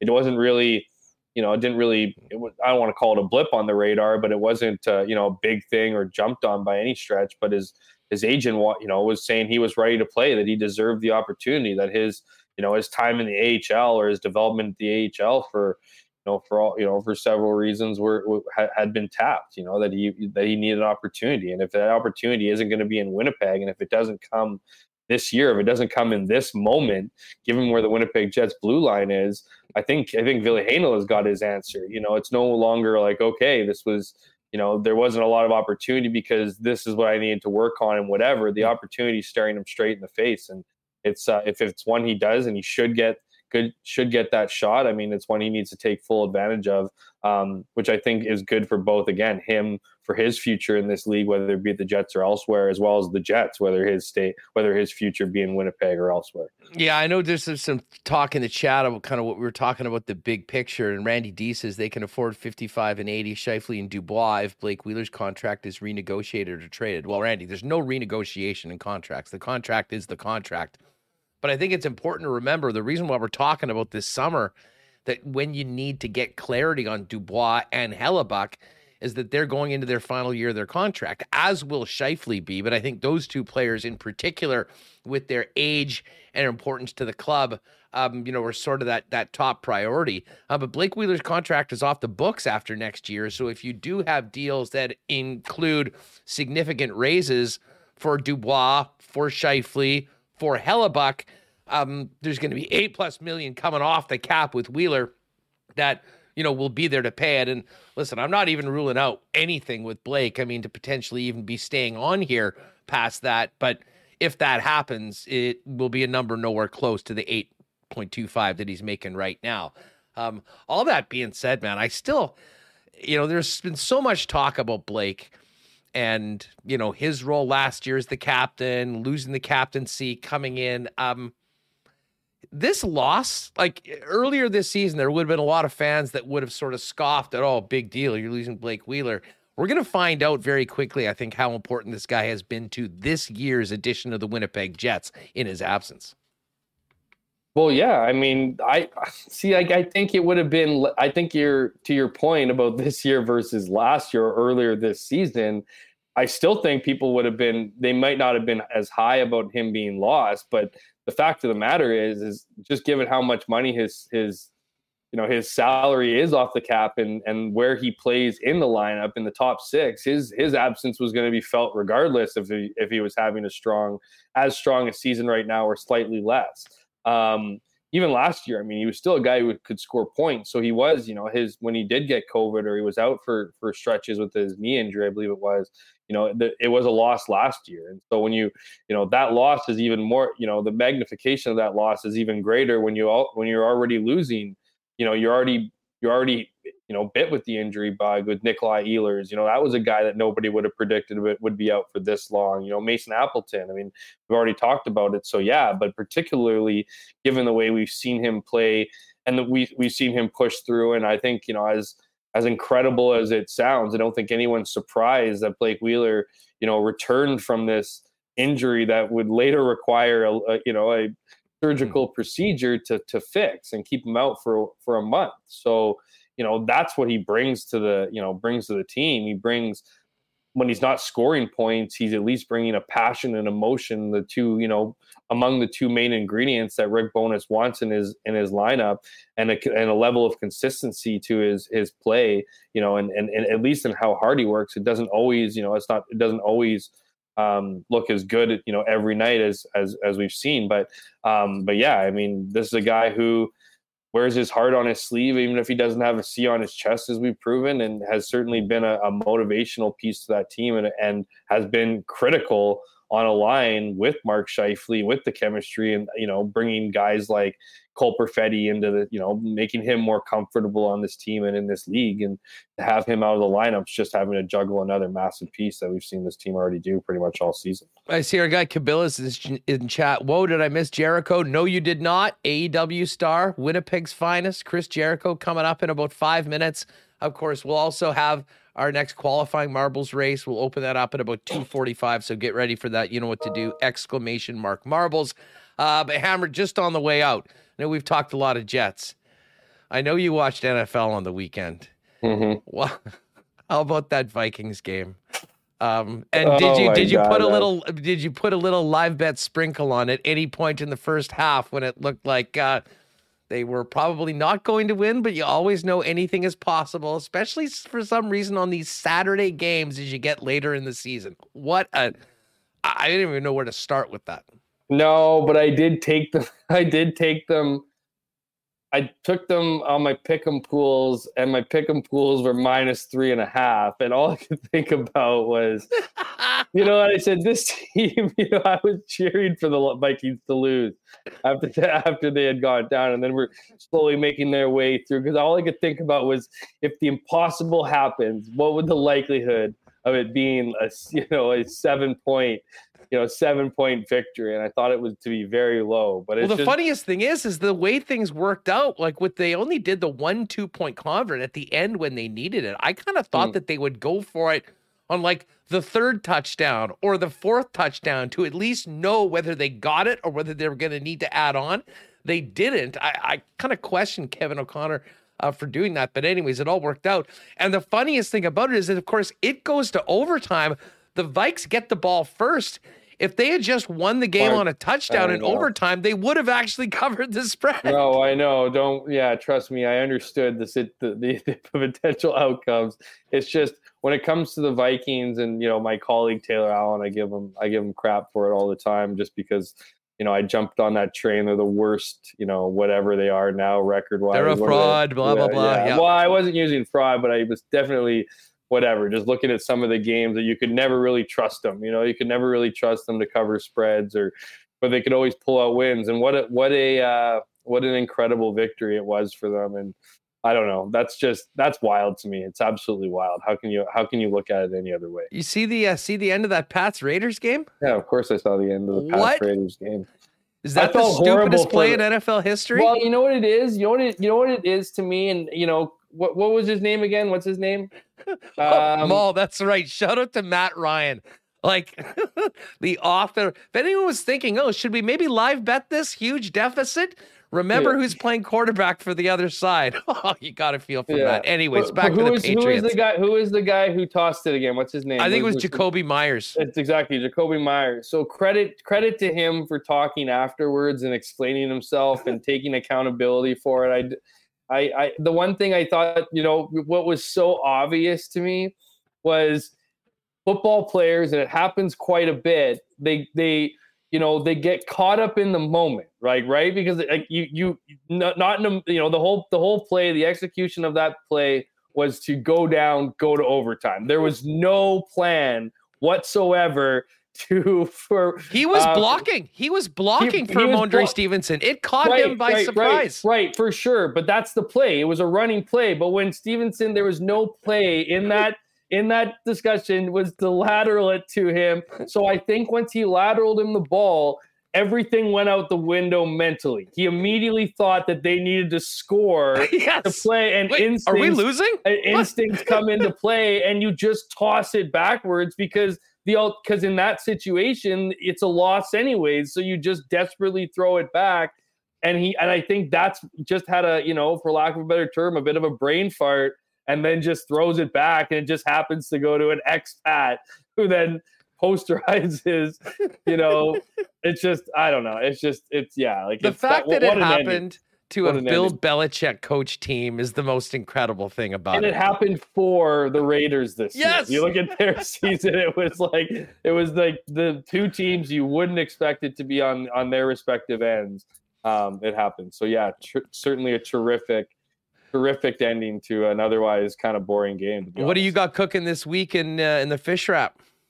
I got today off, back covering Jets tomorrow, and for the rest of the week, I'm doing the uh, I'm doing the Boston Washington trip. So I'm I'm rooting for Ov to get shut out here. Everyone's feeling like tonight's the night.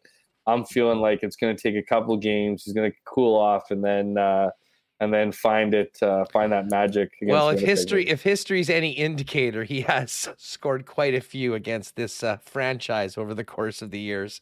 I believe more than against anybody else in the National Hockey League. So, uh, well, we'll see what happens. Listen, dude, great having you on the program as all. Stay warm and uh, have a great trip out east. yeah, thanks a lot, and uh, appreciate being on. And shout out to the uh, the viewers. We'll uh, we'll do it again next week. You got it, man. There it is. Our pal Jeff Hamilton joining us on Winnipeg Sports Talk at Jeff K. Hamilton on Twitter. And make sure to check him out covering the Winnipeg Jets in the pages of the Winnipeg Free Press. All right, Chris Jericho coming up in just a second. Do have to give a big happy holidays and a thanks for the wonderful support we continue to receive from our friends at Princess Auto. Princess Auto, proud Winnipeg company, supporting the Winnipeg Blue Bombers and, of course, so many of our top curlers. Looking forward to some Princess Auto curling reports coming up into the new year. And, of course, Princess Auto is also the spot where you'll find the best deals on the most unique assortment of tools and equipment around. Everything you need to complete the projects on your list or start something new is at Princess Auto. Check them out in person, one of two Winnipeg locations, Panet Road, Portage Avenue West, or shop online 24 7, 365 at princessauto.com. And check out the website as well for some great holiday gift ideas if you're stuck for that special person in your life. Princess Auto, proud sponsors of WST. Check them out online at princessauto.com. Uh, of course, our friends at Culligan Water are ready for the holidays. Uh, they've done this a few times before because they've been serving Winnipeg and Manitoba for over 65 years as a family owned business. And when it comes to water and water needs and products, they have it all water softeners, filters, bottled water coolers, whole home systems, drinking water systems, and citywide water delivery services, and commercial and industrial water products and solutions. Culligan has you covered. They're at 1200 Sargent Avenue.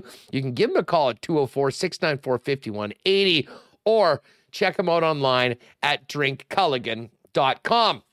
Big cheers to our friends at Canadian Club, who, of course, are uh, a mainstay around this time in so many homes. When you're making that trip before Christmas to your local Manitoba liquor marts and you're looking for whiskey, make sure you get Canada's favorite Canadian whiskey, the legendary Canadian Club. And while you're checking out your other options, Bomber fans, make sure to take a peek at the Jim Beam display in the 20 largest Manitoba liquor marts.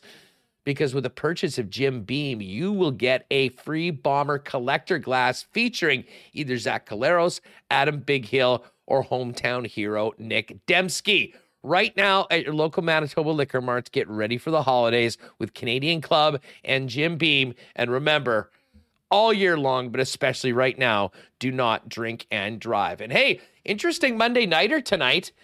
Packers and Rams, Baker Mayfield and Aaron Rodgers at Lambeau. Another primetime game for the Rams, although a little more interesting considering the way they ended up uh, the previous Thursday against the Raiders. No better place to take the game in on the big screen with big sound than your local Boston Pizza. And by the way, the holiday menu at Boston Pizza is unreal. I've been telling you about that jalapeno popper dip. Uh, absolutely five star.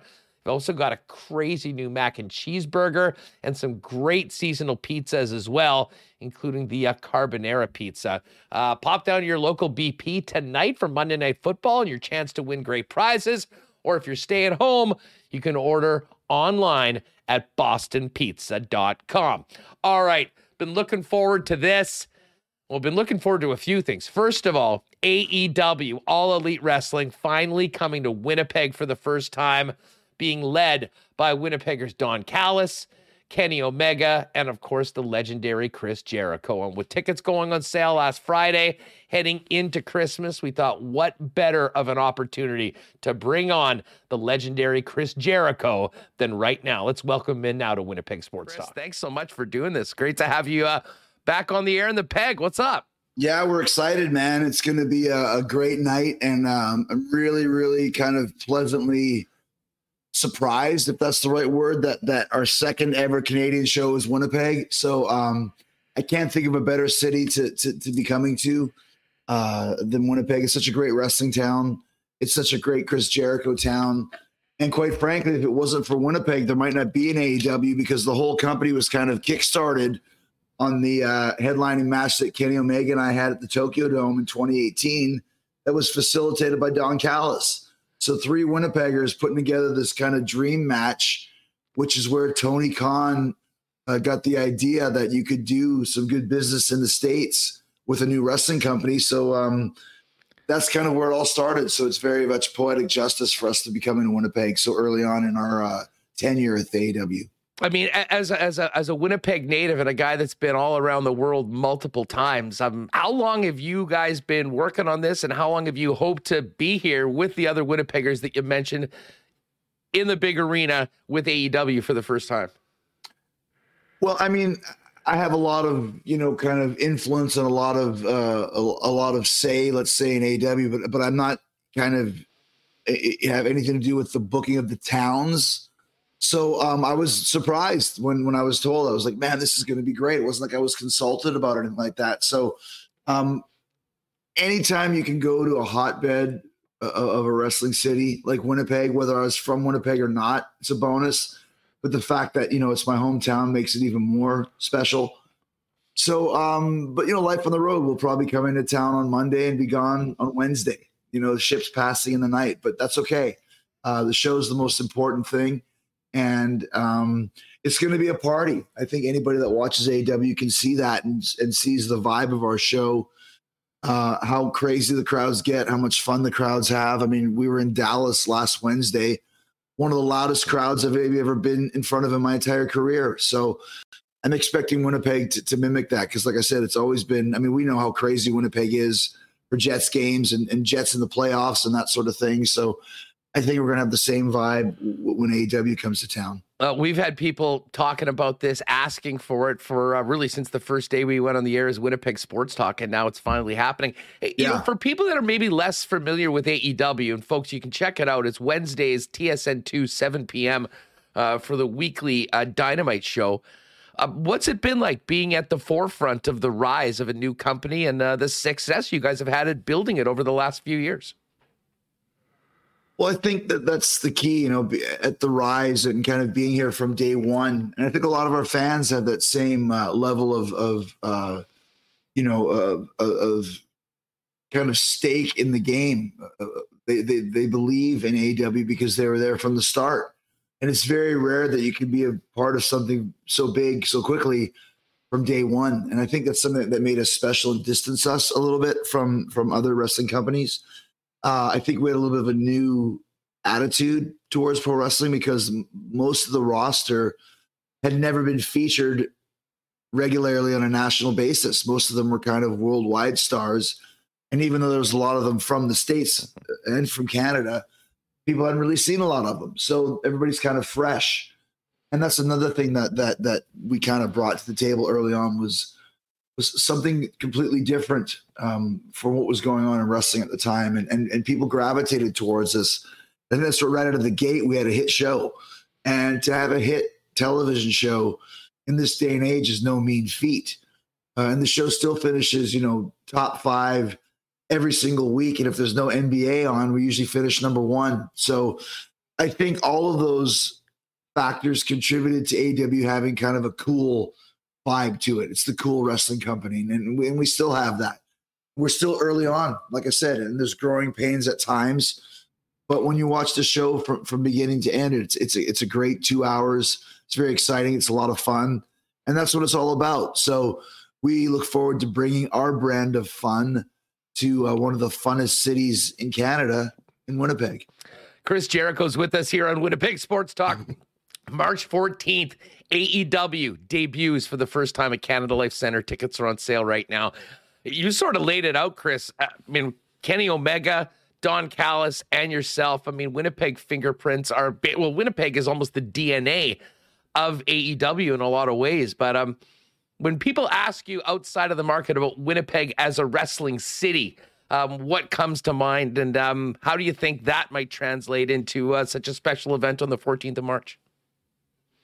Well, I mean, Winnipeg's always been a wrestling city. I mean, I think it's one of the reasons why I fell in love with wrestling so early on with with the AWA coming to town so much, you know, and then and then you know WWF kind of taking that over, and, and even when I started wrestling in Winnipeg myself with WWE, um, you could always go there. I mean, I think one of the last matches I had there was against Jon Moxley, and I was a really hated bad guy uh, and he was a really adored good guy. But the moment I walk out there, I mean, obviously I'm the I'm the hero of the city. So we we switched we switched it on the fly, you know, and, and, and switched roles. So I, I think Winnipeg is, is just one of those cities. I don't know what it is. It's like Milwaukee or Chicago or Detroit or Dallas, just kind of rich in wrestling tradition.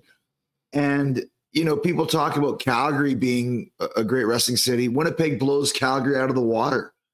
Uh, and I would say you know, you take our four best pro wrestlers from Winnipeg in Kenny, Don, Jericho, and Roddy Piper.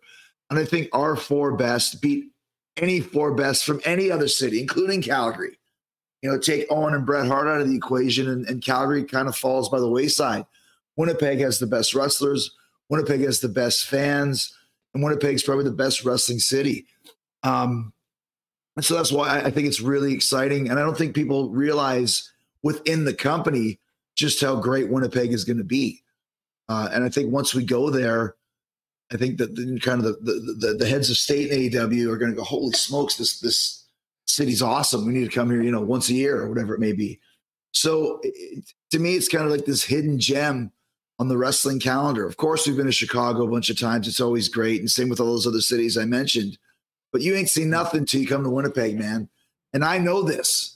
Um, and, and, and like I said, I don't think a lot of other people realize it. To them, it might be just another show on the uh, on the calendar.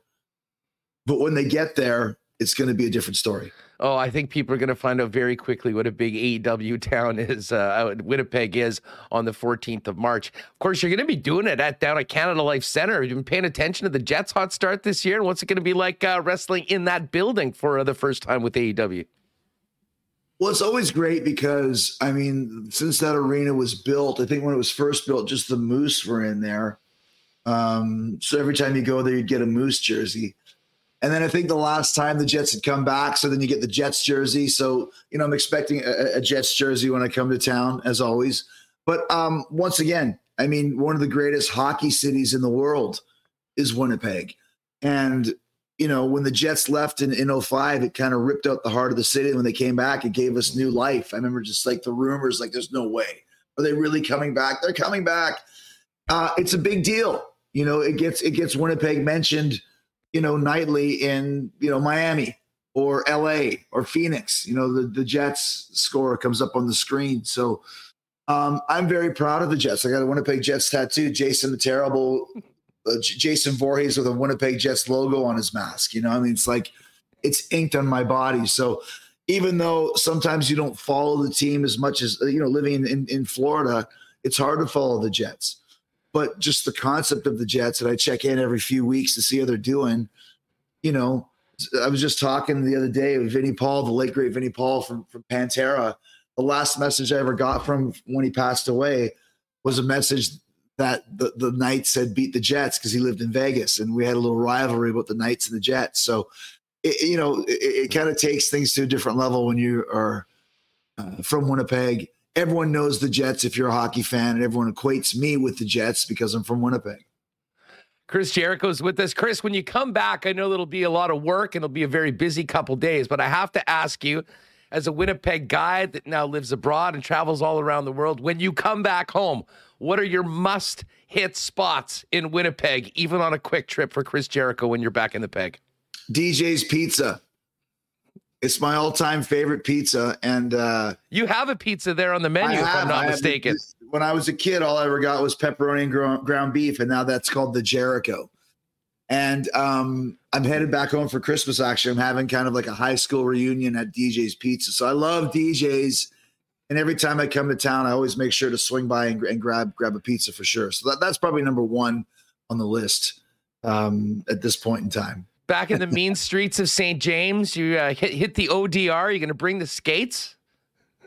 Yeah, man, I haven't skated in a while. It's funny because the last uh, the last few times I skated, I played in, in uh, Chris Reeve when he was alive had a super skate at, at the Garden, New York City every year, and I played three years in a row.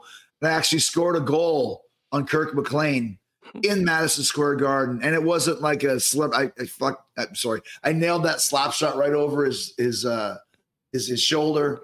So once you score a goal in Madison Square Garden and have a fight with your dad on the ice, doesn't get much higher than that. So I haven't really played much since then. Chris, uh, thanks so much for doing this. I just have to ask you back to what's happening in AEW right now as we get ready for the debut here in the PEG on the 14th of March. Who's on the hist list for you in the Jericho Appreciation Society? Do we know who you'll be going up against that point, or do you have more immediate foes that uh, will be getting the business uh, starting on Wednesday? Well, I mean, like I said, that's three months from now, so we'll have to see where the storylines take us. Um, we just finished up with the Blackpool Combat Club, and then of course the biggest upset in pro wrestling history when Action Andretti beat me on Dynamite last week. So uh, we'll have to address that. Uh, Ricky Starks, I think, is another one that we're kind of looking at uh, uh getting involved with. So there's a lot of great programs, and that's the thing for me in the Jericho Appreciation Society. We always want to work with some somebody new uh, and, and really sink our teeth into a storyline. So I think in mid March we'll probably have a lot of cool things going on, and we've already kind of discussed a few ideas about what we, what we could do that night. Maybe something with Kenny and I, maybe something with Kenny and I tag tagging, but it all depends on on on what the storylines are. And like I said, it doesn't matter what the exact storylines on. I know it's going to be a great show.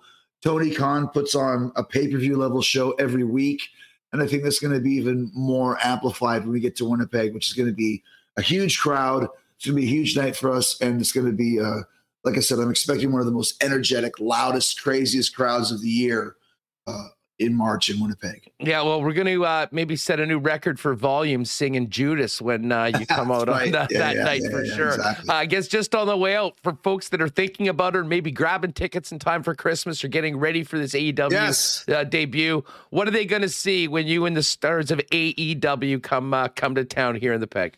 Well, I think we just basically said that. I think it's going to be a great night. It's going to be super exciting, and it's the debut. You only get one chance to make a first impression, and I think AEW we know how to do that. We know how to make a great first impression. Uh, there'd be no AEW if it wasn't for Winnipeg. So yeah, go buy a pair of tickets and put them in somebody's stocking. That was always my favorite thing when I was a kid. There was always wrestling tickets in my stocking, and it was one of the coolest things. And before we go, I just want to give a shout out to a longtime Winnipeg wrestling promoter, Bob Holliday. Um, I think he's kind of uh, experiencing probably the, the final days uh, of his life. So uh, thanks to Bob Holliday for all he did for Chris Jericho and for all he did for Winnipeg wrestling as a whole. So I'm going to uh, uh, make this uh, dedicate this Winnipeg show on March 13th to to Bob Holliday uh, and everything he did for, for me and for for uh, Canadian pro wrestling in general. I'm glad you said that Bob Holliday is synonymous with uh, the business here in the Peg. Of course, his longtime work with the Winnipeg Sun and yeah, an all-time legend himself. Chris, we'll see you in AEW on March 14th here March in the Peg. 14th, not Have a great 13th. holiday. March 14th, I'll be there. Thanks for doing this. Bring the DJs. Oh man, that was a lot of fun. Chris Jericho himself, AEW, March 14th. We'll be there. Stay tuned in the new year to Winnipeg Sports Talk. We'll have another chance for you to win tickets with us for the big show at Canada Life Center. And uh, yeah, if you haven't checked it out before, Wednesdays, 7 p.m., TSN2 is where you'll get all the action. And uh, as I said, it will be a special Tuesday edition of Dynamite right here in Winnipeg. And just getting, like I said, my guy Jets Pope just firing me a DM. I mean, uh, everyone fired up about it. I, I would love it to be Jericho versus Kenny Omega, Don Callis in the corner. I mean, that would truly be the ultimate Winnipeg main event for AEW's uh, debut here in the Peg. And listen, if you got a wrestling fan in the family, that would be a great. As Chris said, nothing better to throw in the stocking or for a gift coming up on the 25th than uh, seats for uh, the big event here in Winnipeg. I got to give a big shout out to our friend Nick and Nikki and their great work. I guess I'm in charge of a dessert for Christmas dinner, so I think I might have to be uh, practicing what I preach and getting a DQ ice cream cake for the holidays. Should be a lot of fun. And uh, listen, I mean, dessert always great around the holidays, but um, if you're like me and are tasked with bringing dessert, why not give Nick and Nikki a buzz? And uh, you can pop down to any of their four locations DQ Niverville, DQ Northgate, DQ Polo Park, and DQ St. Anne's. They've always got delicious DQ ice cream cakes ready to go. But if you do want something a little custom, hit them up on Instagram at DQ Manitoba. They'll uh, do it however you like, get it ready for you for a quick and easy pickup. And while you're there, jump on one of those stack burgers. Thank me later for that. Nick and Nikki DQs, four locations, Winnipeg and Southern Manitoba. And uh, we're always grateful for their support with us before we even did one show of Winnipeg Sports Talk. And hey, speaking of longtime sponsors, perfect for this time of year. How about our friends over at Little Brown Jug? I did mention it was a nice weekend, got out a little bit, utilized Uber services, and uh, enjoyed a few 1919s. And this is a great time if you are getting together with friends you haven't seen uh, for a while, or maybe some friends coming back into town. Why not meet up at the uh, brewery and tap room down on William Avenue at Little Brown Jug HQ? Of course, uh, remembered is the uh, we did a live show there. We of course did the sports trivia night. Uh, it's the best spot to go for Little Brown Jug because of course it's all made there. It's all on tap. You can try all the great beers, including some specifically for the holiday season and grab it along with a great selection of merchandise. But if you can't make it down to Little Brown Jug, they'll also deliver it to you citywide. Go to littlebrownjug.ca, check out all the beers as well as the merchandise, make your order, and they'll deliver it to you anywhere inside the city of Winnipeg. And if you're popping by your local beer store, check out the Little Brown Jug section. And uh, fine bars and restaurants will also have 1919 on tap, Winnipeg's favorite local beer. Um, all right, we've got lots to get to. Marbles are open right now. if you don't already have uh, your entry in, well, now's the time to do it. Go into the chat, put exclamation mark marbles. We'll uh, get to the marble race in about five minutes. Um, Remo, before we get to the cool bet lines, though, there is a couple things coming out of the weekend that I know you wanted to talk about. Um, I will admit, and I think Jeff Cabillas tweeted this out, but for any of us that were watching the Vancouver game on Saturday night, at one point the boards completely went black. I immediately thought of you that you were freaking out, I'm sure, as that happened last night. Can you confirm? 100 percent. I I was at home losing it, and um, you know, I, hate them when they first came out. I hated them. I think it looks.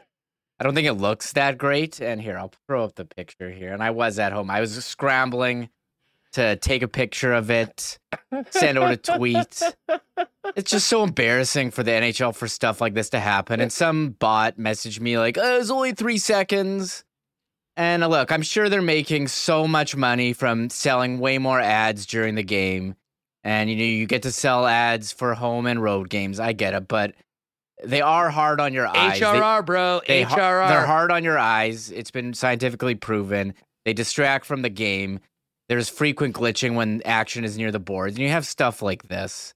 And I think what added insult to injury was you know, Gary Bettman basically insulting everyone over the weekend or last week at the meetings, saying they're working extraordinarily well. I'm sure working extraordinarily er, and people really like well them at generating revenue.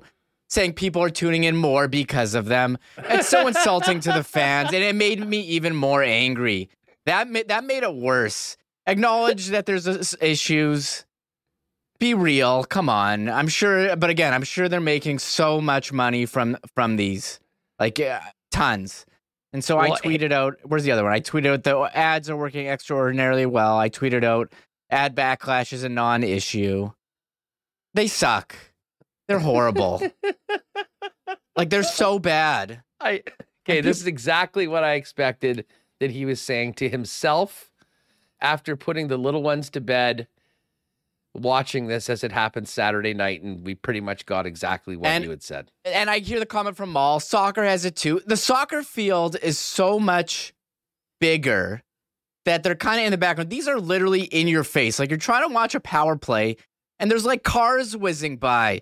There's like transitions for all the ads. It's it's gross. And I love, you know, commercialization of everything. Like I don't give a I don't care about ads in my face. I don't care about ads on the jerseys, but I care about the game being impacted. And this impacts the game negatively. I don't know how you anyone can disagree with that. How can you disagree? Uh, I knew we would and be I disappointed love, bringing this like, up today on the program. It's worse than the glow puck. I love the glow puck. The glow puck is the coolest thing ever. This sucks. I, I, I still think that there should be the technology should be there that you should have an option if you want to watch it. it with the glow puck. And don't you love when one ad um, takes up every single space on the boards because you know how they couldn't do that before. I had to Google during the game. Showed it to this watch company I had never heard of.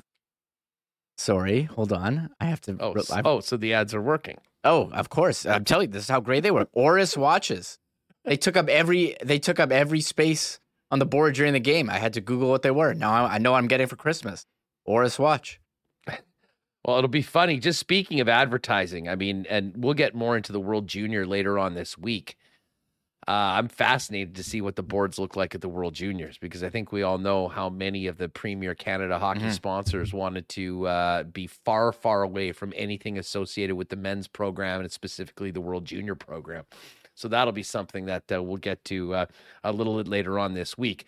Uh, there was also a Twitter incident today that I think we need to address. And Lo and behold, the tweet, I believe, is already gone. But um, former Ottawa Senators defenseman Marc Methot taking a big shot, not really at Winnipeg, but sort of at Winnipeg, but uh, at the Fairmont Hotel, claiming it's the worst hotel in the league, Remo, and um, got a lot of brushback to the point where he actually deleted the tweet. He had to take his tweet and go home. Yeah, that's kind of. I don't like when people delete tweets. Like it's out there, people saw it.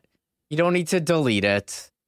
I like, you know, I respect Marc Methot's opinions, and he put out a hot take. You gotta be there for the backlash. And what do you say? Worst road city, shit weather, slandered the Fairmonts. Uh, Someone said the Fairmont lawyer called him because he said they had zappy sheets, which is not correct. He said the paper thin walls and loud doors. Oh, here it is. Here it is. Okay, let me. I'll bring it up. This is the tweets. People have been asking us to talk about it, and like, I don't know. Like, who cares what Marc Methot has to say? He says, worst hotel in the NHL, the Fairmont in Winnipeg. Paper thin walls, very loud doors, bed sheets that zap you upon entry, shit weather, almost no nearby restaurants. Tough scene. Call me a prima donna. I don't care. Well, apparently he prima does donna, care. Mark. You're Apparently he does prima care. He deleted it. Um, I mean, honestly, like you're the Fairmont. It, is kind of far. I mean, there's a lot of good restaurants there. That is not. It is kind of a far walk. And Darren Bombing pointed out a lot of NHL teams stay at the Delta now because it is closer to the arena, and um, I think there's more stuff around there. So I mean, I didn't think it was a. I mean, you could have said it maybe like more nicely, and like without slandering the the bed sheets, but like Yeah, the, listen, I'll, I'll, we we'll handle a lot on this program, Mhm. but when you start ripping the sheets at the Fairmont, mhm. that's when we draw the line on Winnipeg Sports Talk. Yeah. Fairmont, legendary institution, hotel wise in this city, and um, we'll have none of it. And obviously, I'm not sure. I would have loved to have heard. Oh, the Fairmont is filing suit against Marc. Well, he- Methot, make it a much bigger of a deal than I it think already so. was. The Fairmont should file suit. He called them za- he said zappy bed sheets. I mean, who's going to stay there now? You probably cost them some serious business. And I see people writing um, restaurants. He said almost no. It's like Highs and Earls. Like what else? That's a, that's an insane take. Um, I mean, listen, anyone. As, I know and Sara lot of great- Orlesky said, actually, that's not right, Marc, and uh, be happy to show you the next time you're in town. But of course, he's not playing anymore. What's he coming? He's not even allowed. He's banned from Winnipeg. He can beat it. He can go to the culturally soulless city of Ottawa, And- Ontario, where well, no one's from other- Ottawa, and it's a bunch of uh, pencil pushing bureaucrats. the other the comments in response were like, "Well, you played in Ottawa, where the arena is like an hour away from anything." so Yeah, how are how are the uh, how are the restaurants around the Canadian Tire Center? yeah, There's So- nothing there if anyone's been there before. So, anyways, Marc Methot took the L today, and hopefully his former team will take the L tomorrow when the Jets take on the Ottawa Senators for a quick one game at home before hitting the road for Boston and Washington before the Christmas break. John Abbott's going to join us tomorrow on the program for the latest on the Sens. We'll also have Jamie Thomas and Mike McIntyre, so it should be a real good show. Getting ready for a lot of hockey this week before a couple days off, uh, deserved days off for the Winnipeg Jets for the Christmas break. One more thing, Huss, before we get to the lines. Uh, we talked on Friday, Mike Sawatzky with the report in the Free Press Yes, that the ICE were fined five hundred thousand dollars uh, for not building a new arena. The ICE put out the statement later that day. They must have been watching the show and said fake news, uh, not true. Reports are false and inaccurate. Uh, they continue to work with the WHL continues to work with the ICE regarding a solution to the club's long-term plans for a facility in Winnipeg. So, and the Free Press had to walk back the report. Although they did say, uh, so what? Uh, several sources told the Free Press that they were penalized. So I don't know what got lost in translation. I will say though, you know, there's a lot of top questions in the chat ev- when we do this show. The first one was, "Who's the new play-by-play guy?" That was last summer. Yep. The other one, every single time we talk ice, every single time, what is the plan with the new arena? And the updates we have been given is there's no update. So I don't know what to Yeah, say. Yeah, listen, there's been nothing happening on that. And, you know, that was a question where, I mean, listen, the pandemic absolutely impacted everyone. I had heard that, you know, they had dialed back or were waiting on it because, you know, like many people, building something for large public gatherings. Um, I think they were afraid, and logic would tell you they were afraid that there would be some major changes with building codes, how buildings would be built, how seatings would be configured, and all of that. So, probably not a great time to be investing millions of dollars into something that, you know, by the time it's ready, might not be up to snuff. But uh, I think everyone agrees that the ice could really use a new home. The team is phenomenal. Um, and I still can't believe that there's no members of the ice on uh, the World Juniors for the uh, for Team Canada. But Um, hey, that's our gain right now because um, they're playing some great hockey uh, when you get out to see them. And uh, obviously, a nice win against the uh, Wheaties on the weekend uh, over at the at the Ice Cave. But yeah, the ICE put out that statement um, basically denying the reports that they had been fined the 500 grand. And we talked about it on Friday. And uh, yeah, they did get uh, some clarity out to everyone on the weekend. That'll be something we'll pay attention to and be on. Would love to have some good news about a new mid-size arena in the city. Certainly, I think between the ice, the new basketball club, there'd be plenty of potential for it. Although I am pumped to see the Seabears play at Canada Life Center sort of giving me vibes of the uh, debut of the Thunder to great success back in the late 90s. All right, we got to get to marbles. Just before we do that, let's get to the Coolbet lines. Shout out Lock Shoppers. Another win in the partner parlay, and we just about went two for two. I'm still angry about the way that night game ended last night between the uh, Commanders and Giants after the Jets finished up in Seattle. That being said, we do have one game tonight and uh, it's the Packers and the Los Angeles Rams. Baker Mayfield, after his magical first game comeback, is now on the way to Lambeau Field, the frozen tundra. And it is frozen right now. I was checking earlier, it was minus nine Celsius. Not sure it's going to be getting any warmer come game time. I think that'll be a big advantage for the Green Bay Packers. They're seven and a half point favorites right now, and the total has not moved all day 39 and a half. Packers minus 345 on the money line. And the Rams, if you think Baker's got another upset, it'll pay plus 308 for tonight's game. Hit today's Lock Shop over at the Lock Shop Bets YouTube channel if you want more analysis on the National Football League and tonight's game.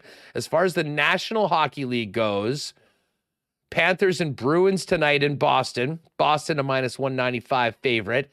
Dallas Stars and Columbus Blue Jackets in Cbus. Dallas, a big minus 240 favorite. Red Wings and Capitals in DC. Washington, minus 183 favorite. Andrew Coppin and the Red Wings, plus 154 on the road. Edmonton has dominated Nashville this year. Stuart Skinner, by the way, new three-year deal, 2.6 million a year. Um, they're back in the Oilers are back in Nashville after losing to the Ducks in regulation on the weekend. Leon Draisaitl has 10 points in two games against the Nashville Predators. So uh, check your point props for that Oiler game. Oilers a slight favorite, minus 116. Preds, minus 102. We've also got the Islanders and Avalanche. Avalanche, minus 152 favorites at home. And the Coyotes, minus 125 favorites. Not too often the Arizona Coyotes are favored. Well, they are tonight against the Habs. And uh, the Buffalo Sabres, coming off a 5 2 win in the desert at Mullet Arena, take their show to Vegas. Golden Knights minus 160, Buffalo Sabres plus 135. And holy smokes, one more game as well. Straight up pick 'em between the Blues and the Vancouver Canucks. Canucks looking to be much better than they were against the Jets. And I think all Jets fans would love it if they could uh, hand the St. Louis Blues a loss tonight. All those games, NFL and more, up at Cool Bet. And for you fantasy players tomorrow, fantasy football extravaganza playoff edition of the Lock Shop tomorrow. So make sure you're subscribed to the YouTube channel. Uh, oh, by the way, if you haven't played a Coolbet before, what are you waiting for? And use the promo code WST when you register. Get a 100% bonus up to 200 bucks on your first deposit. All right, Remo, let's uh, let's close up the marbles and get on with the race.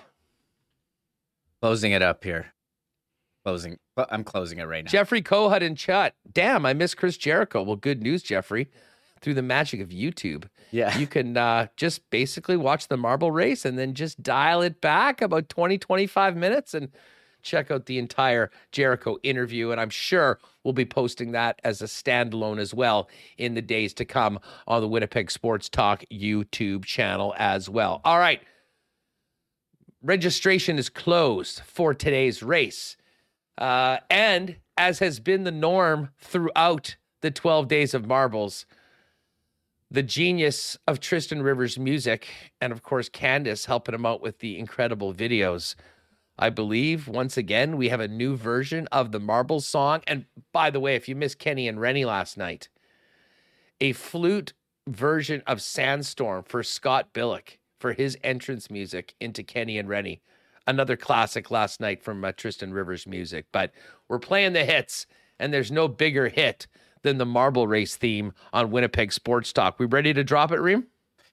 Yeah, just about. And I do see people in chat has a number of people, including myself, saying they have the marble race theme song stuck in their head. I'm one of them. I've been walking around weeks singing. Uh, I've been singing to myself all the time. We got to Uh, figure out how to make it a ringtone. That'll be another great gift Oh. for uh, WSTers coming up this week. I, I can do. I could do.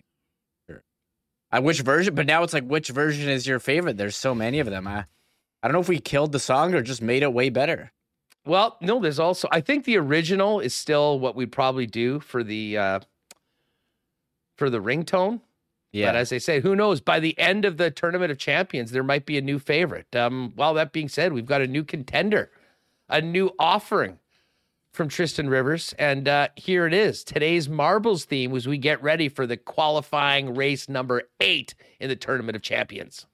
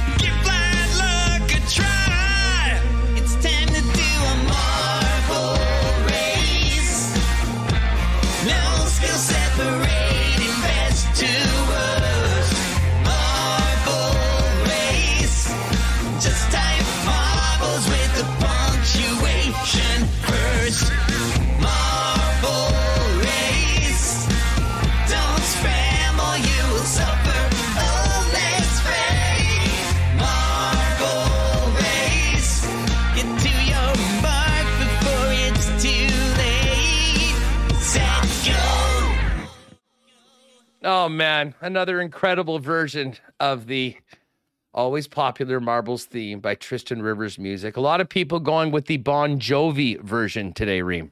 A lot of people are, everyone's guessing Bon Jovi, and I can see why you would think that. But what was told to me, this was in the style of Backstreet Boy.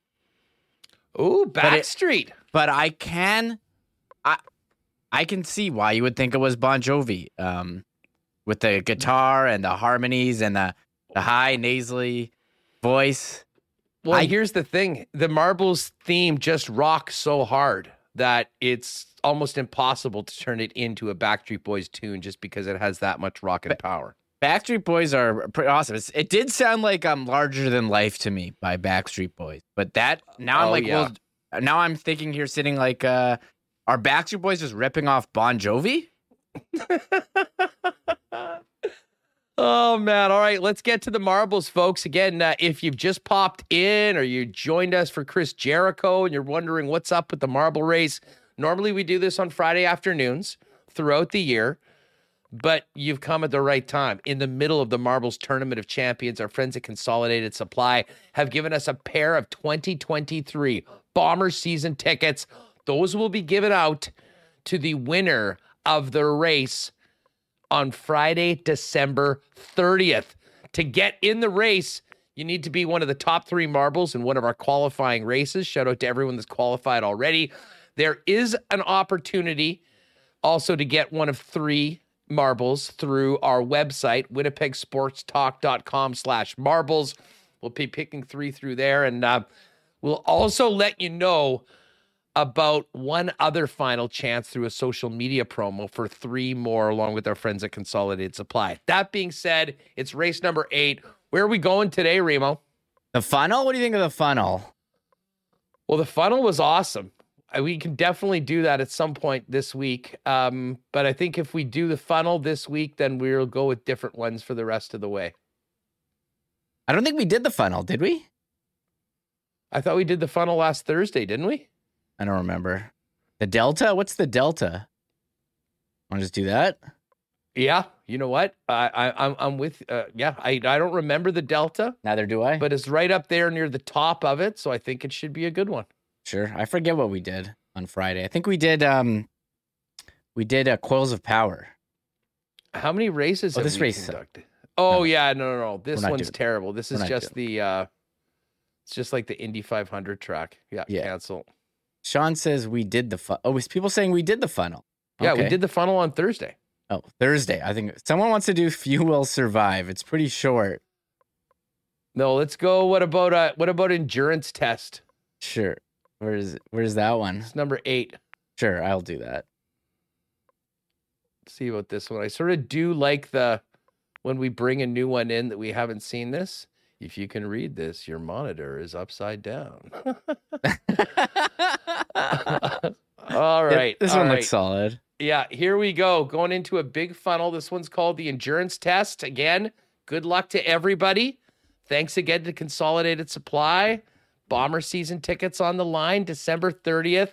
Three marbles. Our top three will qualify for the big race. Remo, without further ado, on a Monday, getting our final pre Christmas week show.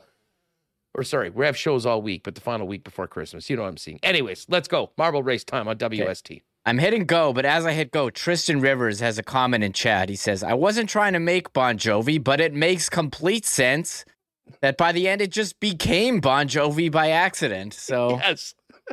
I, I kind of agree with it, with the chat that it did sound like Bon Jovi.